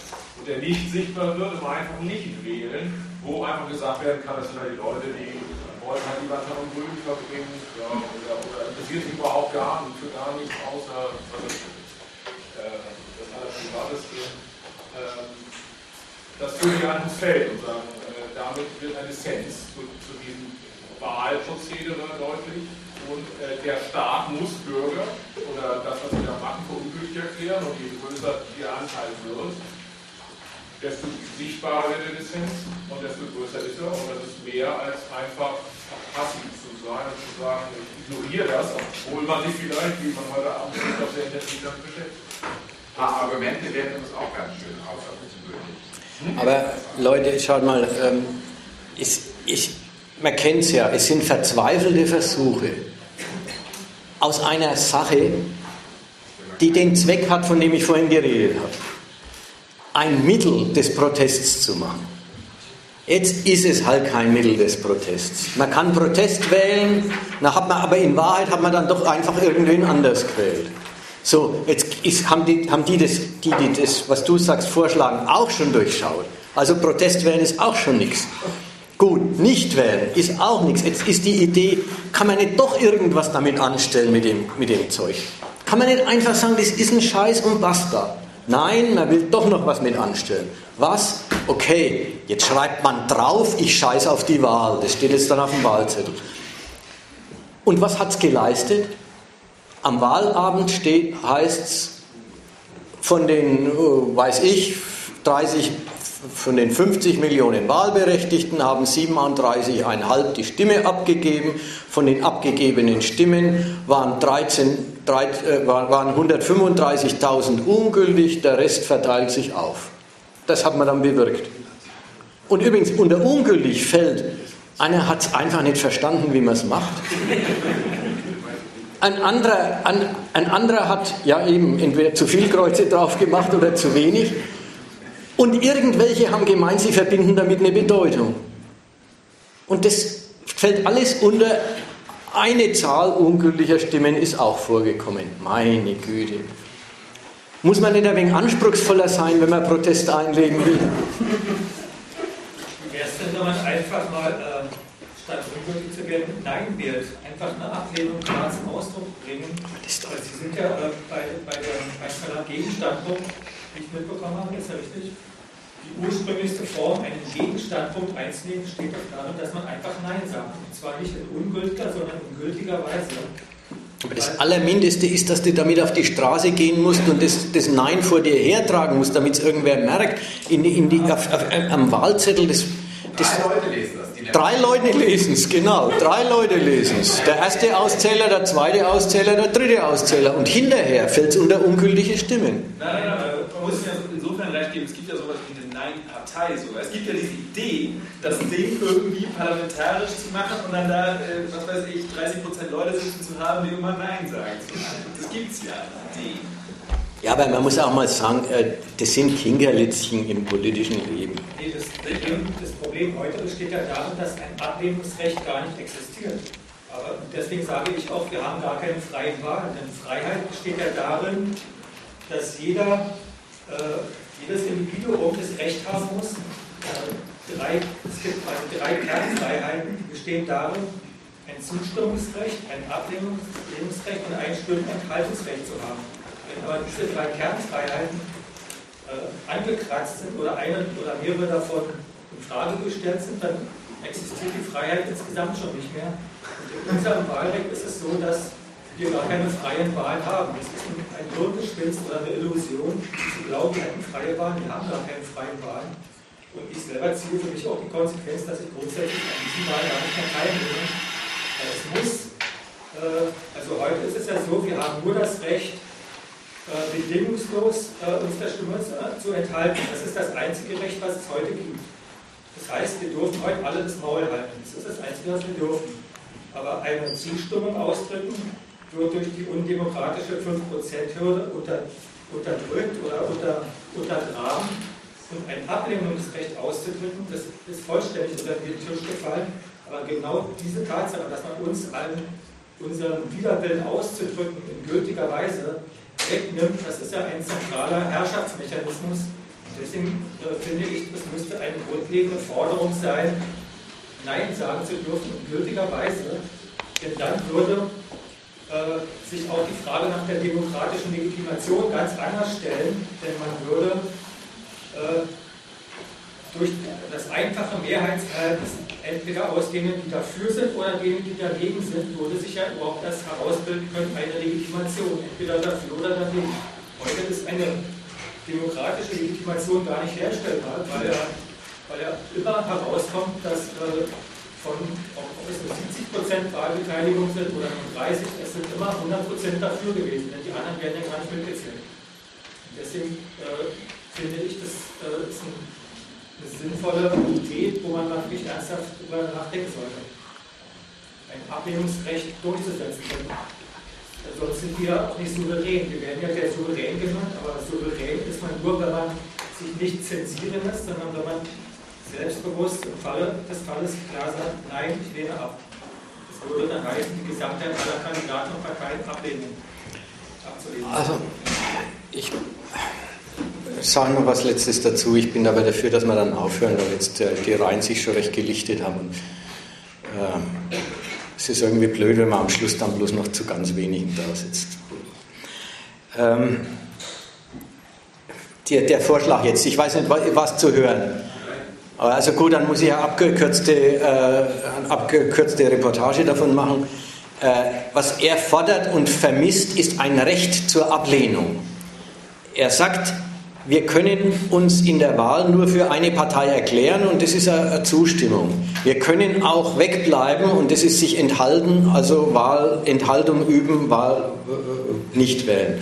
Aber das Recht, sich abzulehnen, das gibt es in dem ganzen Wahlsystem gar nicht und damit sieht er äh, wahre Freiheit und äh, wirkliche Demokratie äh, gar nicht gegeben.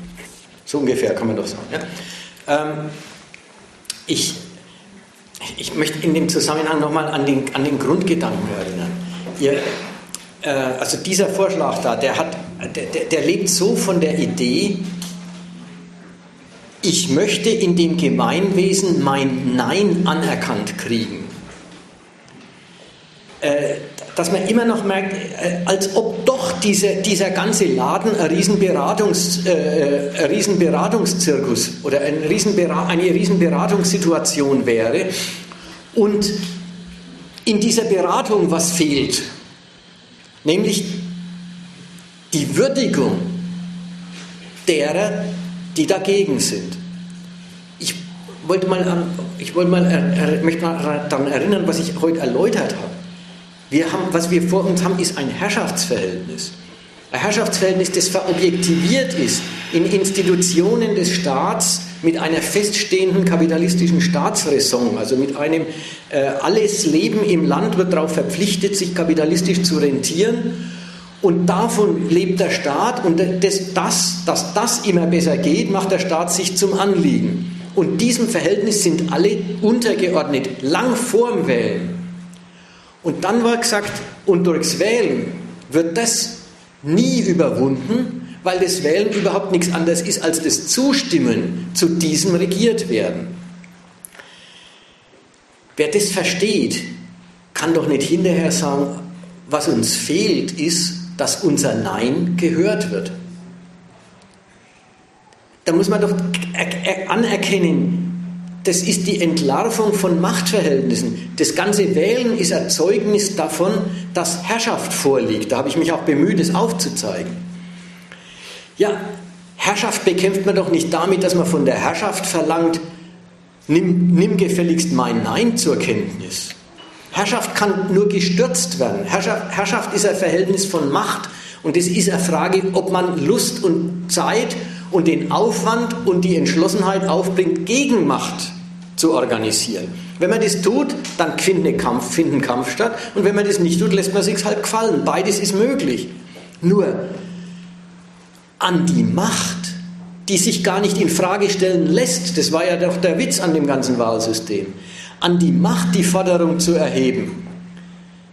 Richte doch bitte oder gefälligst fordernd äh, die Möglichkeit ein, dass auch ein absolute, eine absolute Ablehnung ein Teil zur, des zur Kenntnis genommenen Volkswillens ist. Damit, damit würde letzten Endes die Macht auch in Frage gestellt und äh, deswegen, deswegen lässt sich das halt ja nicht gefallen. Erstens, deswegen lässt sie sich nicht gefallen und zweitens, damit würde die Macht auch nicht in Frage gestellt. Sie wird ja auch durch 40 Prozent Nichtwähler in den USA nicht in Frage gestellt. Das ist gültig ist, dann hat es natürlich die zwingende Wirkung, dass man die demokratische. Ja, aber du, du, du, du denkst wirklich in lauter Kategorien von Macht und Recht. Wenn es das Recht gäbe, dass die Macht abtreten muss, wenn sie nicht genug Zustimmung kriegt, dann würde die Macht abtreten, wenn sie nicht genug Zustimmung kriegt. Gewiss. Nur das Recht äh, passt zu keiner Macht der Welt. Die Macht würde sich verändern. Gut. Ich glaube, da ist jetzt auch einiges gesagt, vielleicht nicht alles.